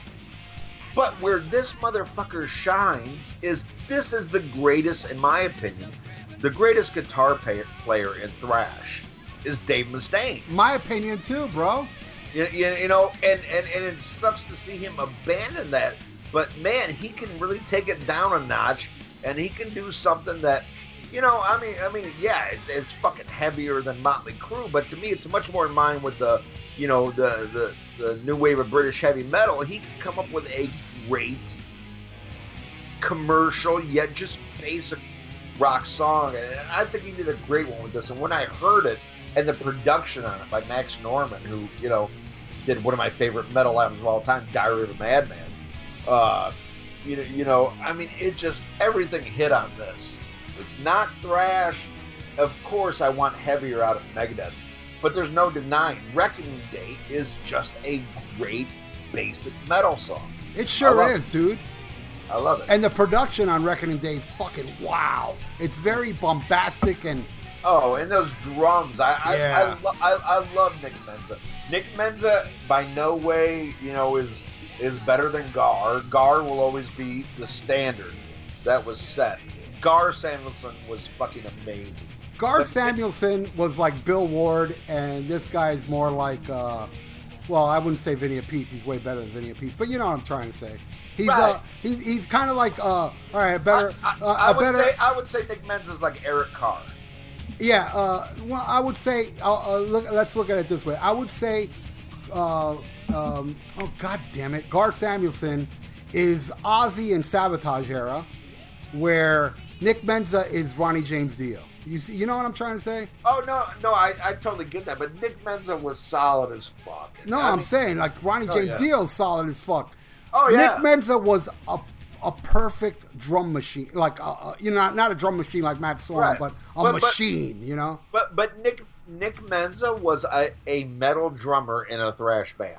and an incredible drummer, incredible Yeah. drummer, nice guy. I met him, uh, and believe it or not, going back to Dave Mustaine, he was nice when I met him, and it was you know, I guess, and you got to remember the timeline when I met Dave Mustaine at the Fontainebleau. At that time, when I met him, at that very time, Countdown was number two on the charts. Yeah, because that- their first awesome. their first show of that tour was Halloween 1992 or three, whatever that year that came out, uh, at, with Suicidal, and I saw the first show of that tour. Headbangers Ball was there, and um, Riki Rachtman was there, and people were throwing stuff at him. It was glorious. Nice. All right, cool. You All like right. uh, you like the next one, dude? Train of Consequence. All right, I'll take this one. I fucking love this song. I love this fucking song. But again, it's it's it's kind of weird because this is not a thrash song yet. It's Megadeth. Um, but you, you know, to me, Megadeth doing a song like this, they're far more successful than what I think Metallica did with Load or Reload. You know, where they tried to step it down for the masses. I think this is a way better written song. You know that. I fucking love it, and and and a great choice for a single. I remember watching this video like crazy on MTV, and uh, man, I really dig this. But yet it's so weird for Megadeth. For Megadeth, you want something. Know, I want a little bit more Wake Up Dead. You know, something like that. This this is way lighter than that, but I cannot deny what a well written, awesome metal song this is. I, I really dig it. What do you think? It's another winner, and this was the first one I heard the video, and uh, I know when I first heard it, I wasn't like, "Wow, this is amazing." I was kind of like, "Oh, this is interesting. This is Megadeth trying something new and achieving it." It's got a great groove. This one I love. It's like one of the greatest Dave Mustaine vocal performances. Oh, is well, on I- this song. I, I, I think this album contains the best uh, Dave Mustaine vocals ever. Ever. Throughout the album, this is the best Dave's ever sounded to me vocally. I, I, I think just phenomenal, top of his game. Yeah, he sounds great. The melody is awesome. I love I love the the little changes. The the vocal melody change is different. I'm doing you a favor as I'm living on my money. money. You know, this this is one that you know. The more I heard, the more I loved, and uh, it's very different uh, than um, Megadeth. You know, Megadeth is known to be like one of these jazz fusion. I mean, early Megadeth jazz fusion, really hard to play. Where this one, it's much more simpler, but it sounds hard to play still. to me it sounds complicated as fuck, but not like the speed metal way that they, they did. And and this song features harmonica, dude, and I hate harmonica, and yet it works here, and that's very rare for me. I mean, what what else worked with harmonica? The Wizard by Black Sabbath and. Uh, um, hmm, Right. hmm, uh, I don't know what else, but damn, I love the harmonica on this. Yeah, it's, way better. It's way better than Blues Traveler. Yeah, exactly, and way better than the other harmonica that shows up on this album. But uh, we'll get into that. Uh, we'll get to that. But uh, yeah, love this. This album's so far like hitting hitting the mark, man. I'm digging it. So then we go to the next one, Addicted to Chaos, and here's where I stopped. Oh God, this is forgettable. This is boring. This does nothing to me. It's like going to the dentist with no Novocaine. I call this song a driller filler. All right, wasn't fun. that good? Oh, well, at least you liked it. I didn't like it. I thought I didn't I- think that was funny. I laughed. Yeah, I thought it was okay. All right. Uh, what do I think about this song? Not a standout, but to me, it's a it, it's a solid album track, and, and and that's what it is to me. I mean, there's no way it has no single potential. I don't want to hear this when I see him live, uh, but I don't think it, it, it's horrible. I just think it's an album track. Uh, no, no better, no less, uh, but not horrible. So there you go. Right on, dude. All right. Well, I'll take the next one. I already know, man. I've heard you bitch about this song way too many times. Go ahead, let it out. which is called a turd in the punch bowl Yeah. or a tout a tout a tout le monde. Okay, first Well, that of means all, that means turn a ch- punch bowl in French. That's know that? right. First of all, there's no language in the entire world that I cannot stand more than French. Uh, and I apologize to any of our French listeners. It's it's not a comment on And and Canadian, by the way. yeah, Canadian well, listeners fucking Marcus, well. Mar- Marcus Welby. You know, they, they talk that shit too. But to me, French is totally like baby talk. Uh, I, I can't stand it. Uh, you know, it, the funny thing, here's the liberal. I love German because everything said in German sounds like you're going to fucking kill somebody and it sounds like you mean what the fuck you're saying. And that You know, tone like- of voice, like those Oh. background vocals and Oh. It's, a it's a violent language and I love it.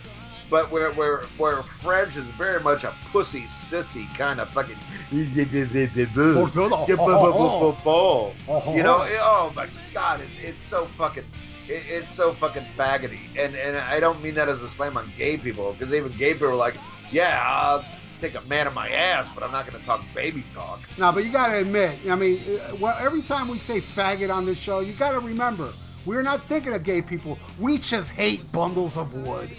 yes yes yes uh, we are a big fan of the gay community You know, we Uh, like trees to not be cut down and put and, and tied up. That's bullshit, man. That's faggot shit. But uh, yeah, it, it's one of the, we're we're a victim of the age we grew up in because when we say faggot, we don't necessarily mean gay. We just mean something that's like like worse than worse. Yeah, like and, and, I, and, I, and I hate to attribute that to the homosexual community uh, because they don't deserve that. Uh, but it's it's when we grew up. You, you know, but uh, maybe we should do always do a precursor. When we say faggot, we don't mean an actual faggot. We mean like, oh my, god, like like Justin Childers. We mean Justin Childers.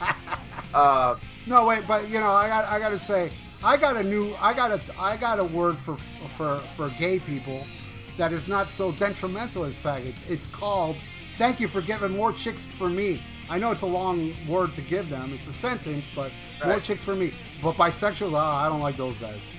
yeah. Yeah, But uh, those guys are faggots. this, this was a song when I initially heard this. I was like, this is so bad. This is so bad. But the funny thing is, I'm listening to this when I first bought it. I knew, I knew right then that this was going to be a single. I knew it was going to be the second single because it's, you know, it's them trying to do their fucking, you know, Unforgiven. You know, the, this is our crossover song.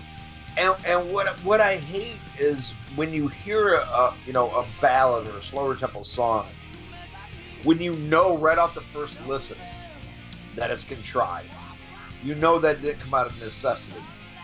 A song that came out of necessity was uh, "In My Darkest Hour."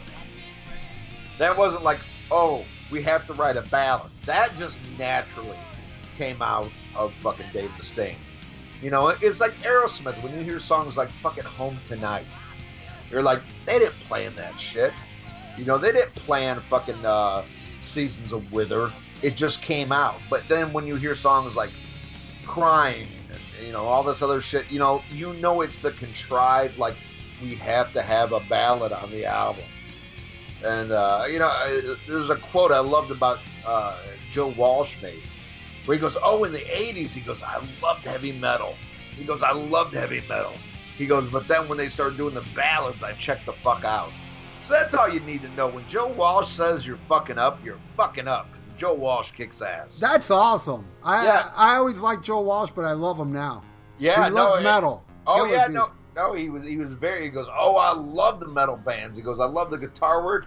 He said he said, but when it became all about the ballad single, he's like, I checked the fuck out. You know. You know And- that fucker was into Priest if he loved metal in the '80s. Oh yeah, but you know, I mean, but but what an honest and sincere answer, you know, and and that, that's how I feel about this one. But as we were getting ready to uh, review this album, this is a song I've always hated, but I kept listening to it. I was listen, I I had an opportunity at work where I could have my earbud in and listen to music. So we're because we were supposed to review this, uh, you know, a couple weeks ago. So I'm listening to it over and over and then kind of like I hated it when it came out, and then as I listened to the album, I was like, well, maybe I don't hate it as much as I used to. But then I listened to it one last time today before I knew for sure we were recording this today. I'm like, let me hear it one more time, and I was like, yeah, I fucking hate it again. It's just so so contrived and so like, okay, this is that song. Um, that there's nothing special about it. You know, it's just like okay, this is the obligatory. We're gonna try to do an Unforgiven. We're gonna try to do this, and we all know how fucking Dave chases Metallica, and it's sad. It's it's it's very sad because, you know, I believe this guy should be able to stand on his own. I, I think to, to me he has more like due respect than even Metallica because this is the guy really his guitar tones and his riff in my opinion, are what created thrash. And what thrash was built upon is the guitar playing of Dave Mustaine. He, I mean, he deserves all the fucking respect in the world. He was Amen. an, an innovator. You know, a guy that, that you know, you know, channeled his influences, but created something new and something vital. Yeah, I mean, look, look at how many songwriting credits he has on fucking Kill 'Em All. I don't give a fuck what Kirk played on that. It, shit was written by Dave Mustaine. And Kirk You know- played what Dave played. Right, right. You know, and it's just like you cannot take away. And, and I love Kirk. Don't get me wrong. I love Kirk Hammett. I think Kirk Hammett's a great guitar player. But to me, he pales in comparison to the genius that is Dave Mustaine. I mean, Dave Mustaine. I mean, really created a whole new genre with his guitar playing. You know, it doesn't give him a pass on his actions and how he treats people and shit like that and what he says, but there's no denying the talent of this man. But then to see him do something like fucking a turd in the punch bowl, you, you know, it, it's just such a blatant, like, okay, I gotta have this one to uh, get those fucking, uh, you know, Metallica fans. It's sad. It's sad. It's despicable. Not a fan. What are you? Yeah, listening to this after for so long, I still don't like this one, but I do understand why it was a song. It does have that mass appeal vibe to it I was talking about earlier. And we all know what the ma- mass likes. They like shitty things.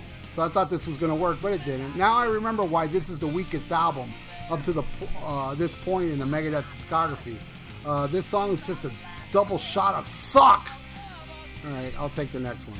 And I can't right. believe they redid this fucking song. And they even made it worse, if that was even possible. Oh yeah, uh, you're talking about a turd in the punch bowl with the chick from Lacuna Coil. Yeah, that was terrible. Yeah, yeah, on the United Abominations record. Unbelievable. All right, I hate when bands redo songs. On on I I I would have respected if you redid a song on an album that's all redone songs. But when you redo a song like Shout '98 and shit like that, it's like what the fuck, dude? You're right. You you you can't better this. and you can't Yeah, work. it- it's the, the the epitome of that is still hungry. Oh yeah, Stay Hungry is fucking probably the worst out of all of them. All right, I'll take the next one. Elysian Fields. Yes. All right, make that a triple shot of suck. Oh my god, this is fucking terrible. That ah part annoys me just like it does in Thunderstruck by ACDC. This is a steaming pile of giraffe shit. The harmonica on here doesn't work. Like a harmonica, this song blows. I can't stand this song. Maybe the worst one on here. What do you think? Wow. I cannot uh, disagree with you more. Wow, you're definitely a bundle of wood. Yes. Uh, one of my favorites on here. I what?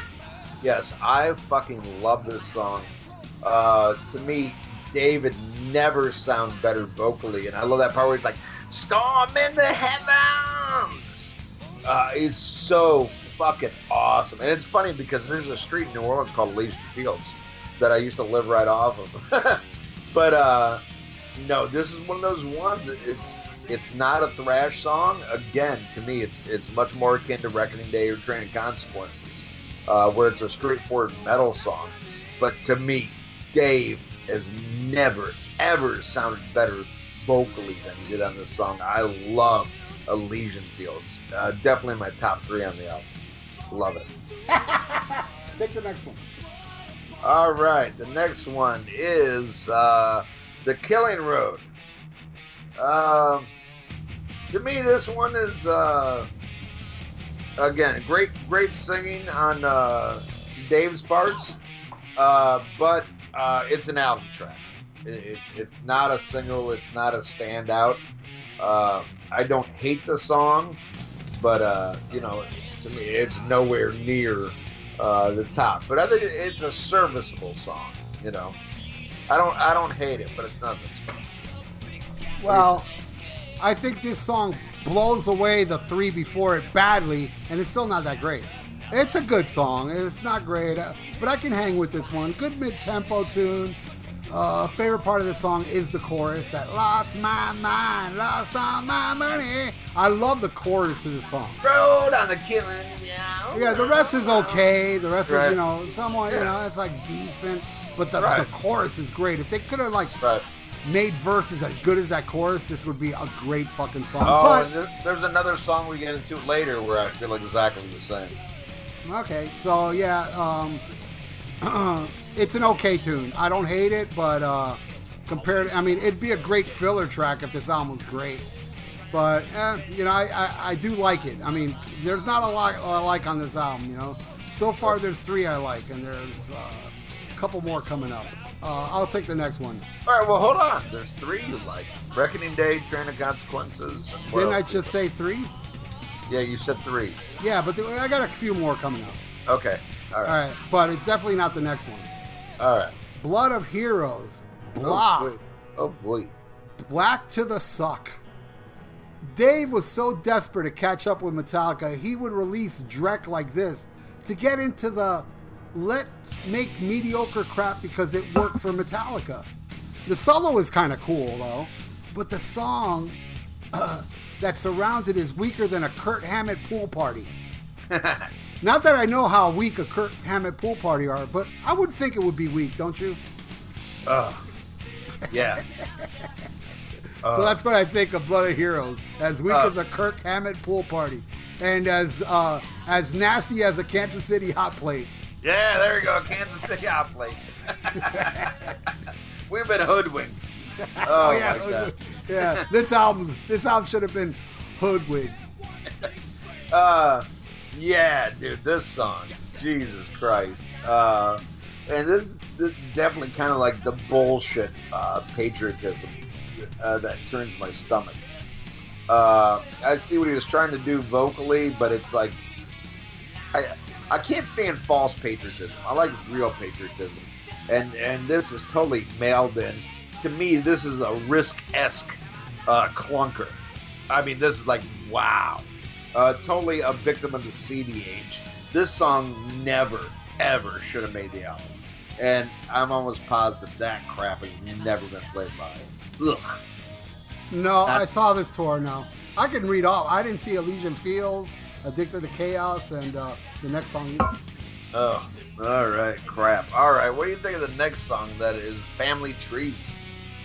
Another clunker. No wonder I don't revisit this fucking album. It's boring. This song is boring. It's terrible. I don't like it at all. What do you think? Uh, this is one where I like the chorus better than the song. Um, but it's a creepy incest songs. You know, you know, it's like incest songs always kind of fucking rub me the wrong way. I mean, I mean, even Motorhead did it with "Daddy Don't Kiss Me," uh, you know, and uh, I don't know. It's, it's kind of a weird thing. I got a sister, and I never kissed her. Uh, you know, I wish I had a sister. I'd fucking, I'd make out. Well, she have to be hot though. Yeah, but I mean, look at you. What's the chances she's going to be hot? Yeah, I know, Um, right? Fuck. Uh, Good but thing I- I don't have a sister. I don't know. Manny's a very attractive man, though. I like Manny. Um, uh, but yeah, I, like the chorus to it, but the rest of the song uh, is, is fairly dull. And like I said, it's kind of incest songs are always kind of weirdly awkward. And maybe maybe there's victims of incest who, who get off on this. Uh, but uh, yeah. Not not the best, but I, I think it's better than fucking Blood of Heroes. So that, that's about the best I could give. it. So, what do you think of the title track? The title track, Youthanasia. Not bad. Uh, and, and not bad's kind of a strong, you know, uh, review of it. But but for a title track, I was expecting a lot more. And another thing uh, I want to bring up that that thoroughly, and I I know this kind of, uh, it shouldn't matter, but to me it pisses me off. Is you got two albums in a row without Vic Rattlehead on the cover. You know, he's on the back, he's on this, but I'm like, no, dude. I mean, they get Vic Rattlehead. To me, Vic Rattlehead was just as important as Eddie, you know, and other fucking, you know, album, uh, you know, mo- uh, uh, mascots and shit like that. But it's like, uh, it's an okay song, but god damn it, put Vic Rattlehead on the cover and make your title track stronger than this. Not a horrible song, but if it's gonna be the title track, I expect a little bit more. What do you think?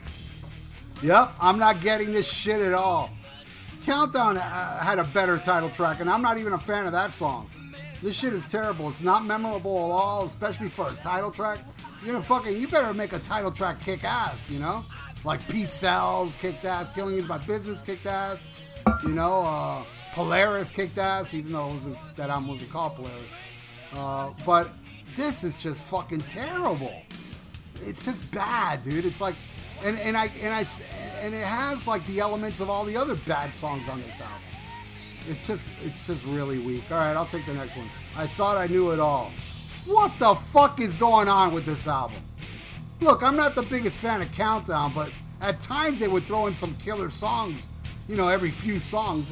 This is just a weak collection of songs. This music is influenced of getting mass appeal and when you think like that, the music suffers, as evident with this song. It fucking sucks.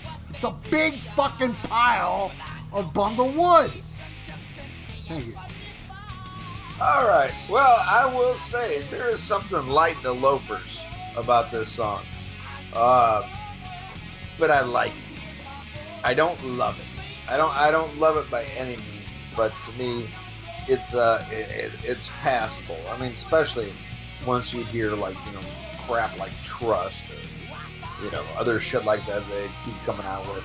Uh, it's definitely a filler track, but there's a little something I like about this. But it's a little, it's a it's a little fruity for my taste. But uh, you know, I'll take this over load or reload. That's about all I got. Well, what do you think of the next one? Black Curtains. Oh, Black Curtains. This, is- this is a fucking turd.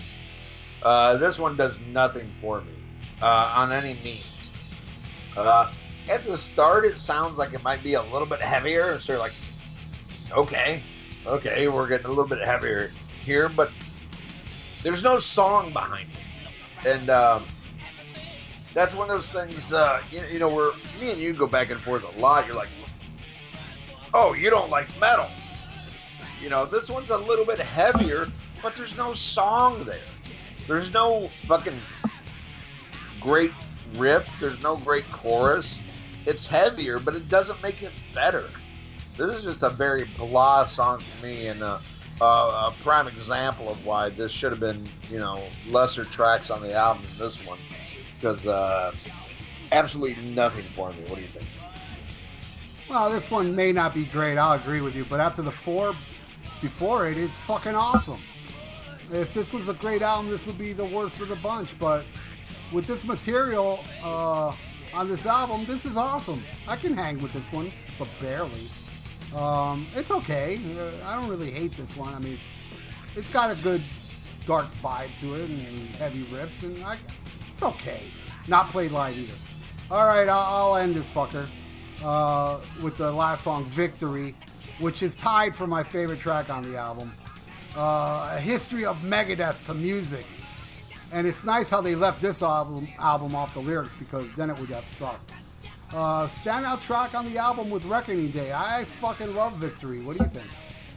Uh, I love it, and I'll never forget a, a buddy of mine, Joe Blair. I don't even know if he's alive or dead. Lost contact with him a long time. Joe ago. Blair? Yeah, Joe Blair. I don't know that guy. Joe Blair hated this fucking. I mean, he would like go on tangents about how cheesy and nasty this was, and fuck Megadeth and all this shit. He really hated this song. But I ain't gonna lie, I dig it. I think it's kind of fun how he revisited the history. I thought he did it, uh, you know, uh, wise lyrically. I, th- I thought it was very funny, and uh, well, not fu- not like like like goofy funny, but it was amusing, and uh, I liked the music, and it was kind of a cool like, hey, this is where we started, this is where we're at, and uh, to, to me, I, I gotta agree with you. It's one of the sta- standout uh, songs on the album, and and definitely a great way to end it. But I wonder how many people made it to the end, you know, kind of thing. But uh, I dig Victory. I like it. Yeah, there you go. So uh, that's our review of Youthanasia. Yes, this album was released November 1st, 1994. Uh, produced by Max Norman and Dave Mustaine. And uh, there was there was some kind of turmoil going on when they were recording this. Uh, a lot of shit like where are we going to record it? Some of the band wanted to do it in L.A. Uh, they ended up making their own studio in Phoenix, where I believe a couple of the members lived. I know Dave lived there, and I think maybe Junior lived there too but they ended up recording it there. And this was one that was much more, uh, you know, the other guys wanted to put in their input to what the sound was going to be. And uh, initially, that was, you know, uh, Dave wasn't too happy about that, but allowed it to happen. So, for better or worse, this was the four of the band at that time. Uh, probably their most, you know, like everybody put in their input. It, it did respectable, but uh, it didn't do what Countdown to Extinction did. Uh, it made it to number four on the charts. Which I mean, back then, number four meant something. Now you make it number four, doesn't mean shit. It means you probably sold 20 records. Uh, but back then, it meant something. It did go platinum. And uh, this was the last album where I really gave a shit about Megadeth for a long time because I absolutely hated the next album, Cryptic Writings. Uh, it was the first Megadeth album that I didn't buy. My girlfriend bought it, and I, I listened to it once. I was like, nope, done, done. They're over. I'd rather listen to fucking Southern Trendkill. You know, that's metal to me. Uh, I did like I did like this album cover though. yeah, but it would have been so much better if it was Vic Rattlehead hanging the bodies up than the fucking old lady. I'm sorry. Right, but either way, it's pretty cool uh, but, imagery. but but but that was that, no I I no I thought it was a cool imagery, but my thing was you know this was some shit being told to him by the record label. They're like, oh, you need to stop uh, putting you know like a gory album cover. That's what they considered Rick, Battle uh, Dick Rattlehead was gory. They're like, oh, you know, if you do this, more people will buy it. And I think that's a wrong decision. They should have stuck with Vic Rattlehead because to me, he was just as cool as Eddie and a, and a cool way to promote your band.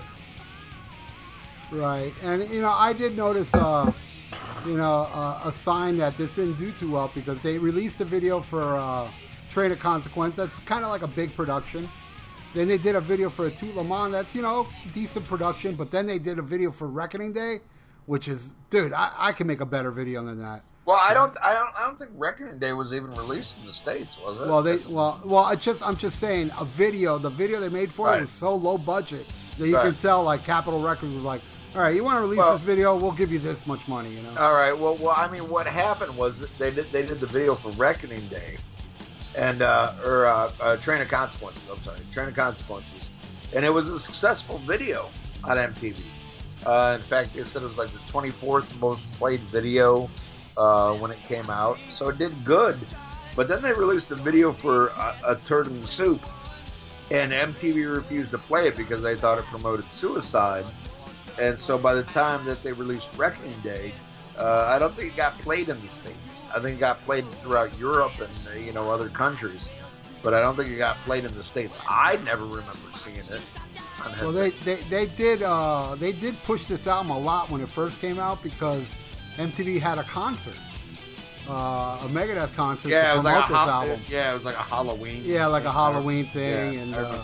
Yeah. So, but you know, I mean, there was a lot uh, invested in this album, and you know, uh, a Tout I think, is what killed the momentum.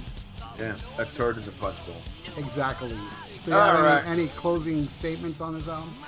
Yeah, just uh, that. This is the last time I gave a shit about Megadeth for a long time. Uh, for a long time, and uh, hey, I like this Utopia. I, th- I thought it was a good album, and th- they did a couple good ones before that.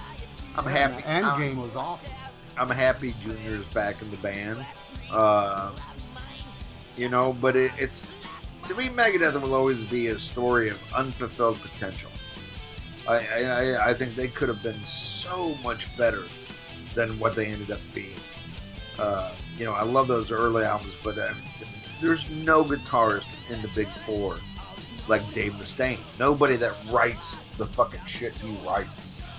Uh, no matter what a prick he is, uh, I gotta give the man respect where respect's due. He's a fucking genius at guitar and riff writing, and um, you know I was very, very happy with Dystopia. Uh, you know, and I, I hope the next album keeps up. Uh, you know, follows that tradition. They got a great guitar player with that uh, Kiko or Geico or whatever the fuck his name is now. Uh, you know, who knows who the fucking drummer is this week? But uh, you know, hey, I, I, I, I love Megadeth, but man, after fucking after this, that cryptic writing's fucking horse shit. Uh, you know, if you like that, then you like '90s Metallica. You know, and Well, I I liked it more than this album, that's for sure. Even though I don't even love Cryptic Writings, I thought it was a much better album than this. uh, Much uh, better. Uh, well, well, we, we disagree there. Yeah. Uh, But then again, I do I do like two '90s Metallica songs that you yeah, hate. yeah. So, So, you got yeah, you got you, you- you're going on, you're getting onto something there, Ian. Do you like that King Nothing song? No, Okay, good. I like yeah, you know you know what I like. What, what's that? Uh, what's the other one? that- I don't know if it's King Nothing. What's the one where? Do you hear your baby crying? Oh Is my! King of the Day or something like that? Oh yeah, something Oh, like that's oh so terrible. oh oh that that is that is. I'd rather listen to fucking look what the cat dragged in than that fucking shit. Oh Yeah, my god! Me too. Yeah. Oh, I, nice. li- I liked Until It Sleeps, and I liked uh, Memory Remains. And I'm kind of like I, I I find two by four and Outlaw Torn okay, not really that bad, but the rest is just horrendous. All right. Well, enough about your bad taste. Yeah, uh, that's true. Do you have a pick of the week? I sure do. What you got? It's from 2008, a band called Toxic Holocaust. Oh, love them. Yes, this, the album's called An Overdose of Death. And uh, boy, you want to hear a classic of all classics? Nuke the Cross. Boy, that song fucking rules. But it also has killer songs like Wild Dogs and War is Hell and Grave Lord and uh, Feedback, Blood and Distortion, City of Many Million Graves. It's just a lot of good shit on this album. and uh, I love it. And what a great guy, Joel Grind. He's like a one man band, but he tours with a bunch of people. And I saw him not too long ago with Venom Inc. And Yeah. uh, he plays bass now, which was weird because back then he played guitar. Uh, it's a three piece band live, and they're fucking awesome. And yeah, I really dig. Uh, I think that's their best album. They released a couple more after this one that are great. You know, uh, Chemistry of Consciousness and Conjure and Command, but an overdose of death is my favorite. I think it's their their master of puppets. Toxic Holocaust, an overdose of death. Yeah, uh, a great, great band, great pick. And if you love traditional thrash metal, uh, you, you can't go wrong with Toxic Holocaust. It, Uh, it does have some, it does have a black thrash vibe to it. Though. You know, it's kind of got that black metal thrash fusion, which I Yeah, love. I, I, I, dig them. I, I dig them. I, they're fun. To me, a great throwback to a to a lost era of metal. And uh, unfortunately, I had a chance to see him, and I missed him, and I, I wish I would have because I'm never got to see him live. But um, big fan of their output. Love it. All right. Well, my pick of the week is one from Testament, uh, "Dark Roots of the Earth," and uh, that's one some some fans are kind of divided upon it. Hello. I, I yeah, there you go. I absolutely love it. I, I, I think it's an amazing album. I think it's a return to as much as I liked uh, the Formation, of the Damnation, and I really did like that album. I think Dark Roots is a better album, and uh, I even like it better than the last. Uh, that Brotherhood of the Snake. I like that one, but I like Dark Roots better. I think. Uh, it just it kind of covers like all of Testament's eras in one album. Uh, huge, huge fan of that one, and I I implore you to go check it out if you like Testament. We just did a Testament review the other week, our our hidden one from the vaults, and uh, check it out. That is my pick of the week. Testament Dark Roots Earth. Right on. You got a fan of the week? Yes, I do have a fan of the week. And uh, wow, this is a rare one we haven't been able to do in a long time where we actually pick a fan of the week because we've been doing all these, you know, the fan paid for episodes, and of course we always make them fan of the week. But this is one where I really reached out and like, who's impressing me on the page? Who's doing a lot of cool shit?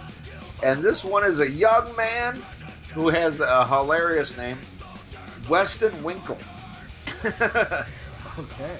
Yes, Weston Winkle is a young man on our page, uh, but he definitely knows his fucking metal for a young guy. So his parents or somebody did something right because uh, he knows his history and he knows what he's doing. And he's made a lot of cool posts. Nobody did anything right. He just bumped into our episode and we changed his life.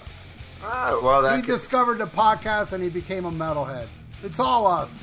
that that could be it too. But uh, excited when I when I see younger people on the page uh, that are into the you know the metal that we love so much and has shaped our lives, and uh, to see him appreciate it makes me feel good and uh, optimistic for uh, the new generation. But Weston Winkle, you are our fan of the week.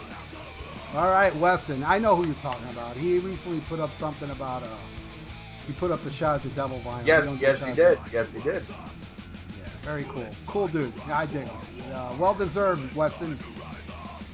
All right, now let's get into the plugs. Earpillar, the podcasting and interview news site. To keep up with your favorite bands or artists and the podcasts or interviews where they appear, go to earpillar.com to find out what we're all about. You haven't listened to Mars Attacks podcast?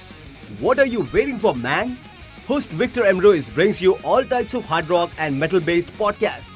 You'll find everything from music based episodes, interviews, to series such as Ultra Sexy Classic Album Series, where some of your favorite musicians, producers, journalists, and show hosts comments on the albums that push the evolutionary chains of hard rock and metal. Get with it and go to MarsAttacksRadio.com to find out more. Listen to The Rock Show with Gully and Joe. Go to all the W's, Gully, G U L L Y A N D J O A dot UK. 8 pm UK time, 3 pm Eastern. The Rock Show with Gully and Joe. Listen to it, don't be a cunt. Hey, rock music fans! This is Terrence Reardon of the Terrence Reardon and Friends Audiovisual Podcast. Join yours truly as I look every week at a different classic rock or metal album that had a major impact on my life, and I'm usually joined by a friend or two or ten, and we talk about nothing but great classic rock and metal. And there's no country or Sammy Hagar or rap on the fucking show. That shit is frowned upon with yours truly. So if you want a great classic rock audiovisual podcast, tune on in to the Terrence Reardon and Friends audiovisual podcast. New episodes every Monday exclusively on YouTube.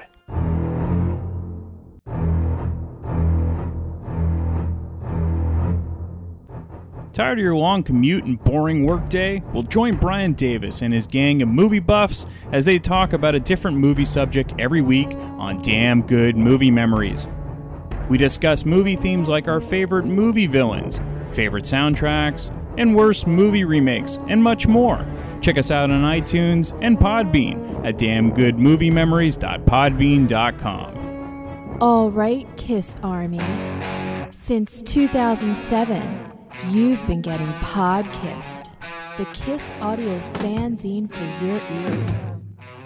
That's right, it's your podcast. Every month, the Podkiss crew, along with the Kiss Room, brings you Kiss Talk like no one else, whether it be roundtables, interviews with the band past and present, analysis, and great Kiss fun. Hi, this is Ace Frehley, and you're listening to Podkiss. Hi, this is Bruce Kulick, and you're listening to Podkiss. The Podkissed, the Kiss audio fanzine for your ears.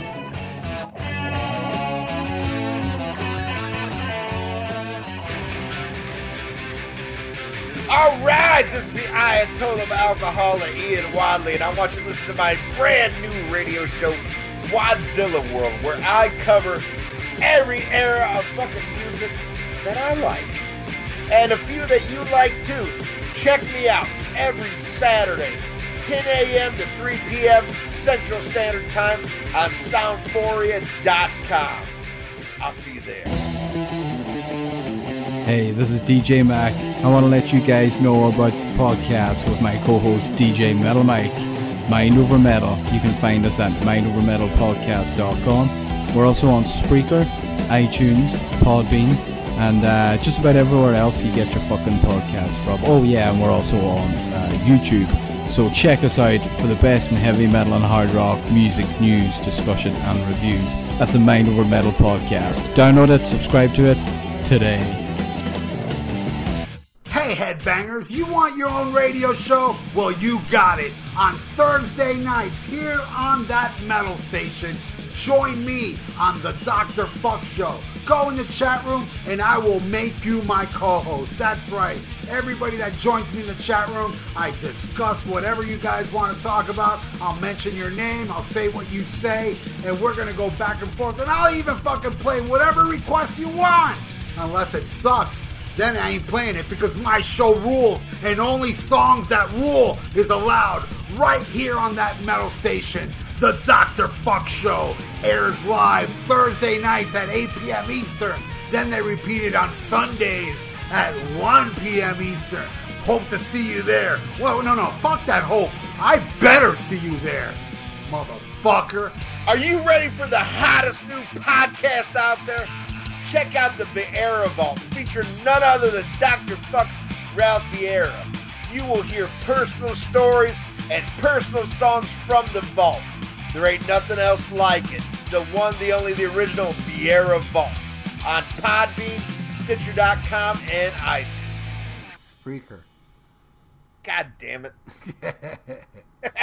Have you developed paralysis from trying to choose a movie on Netflix? Of course you have. There's too much garbage on Netflix to sift through.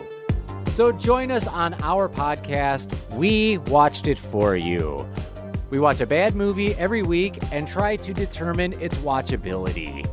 We Watched It For You is for bad movie fans, B movie fans, underground film fans, and cult movie fanatics alike. Don't miss an episode of We Watched It For You, a guide to the lesser known movies of Netflix, available on iTunes or wherever you download your podcasts.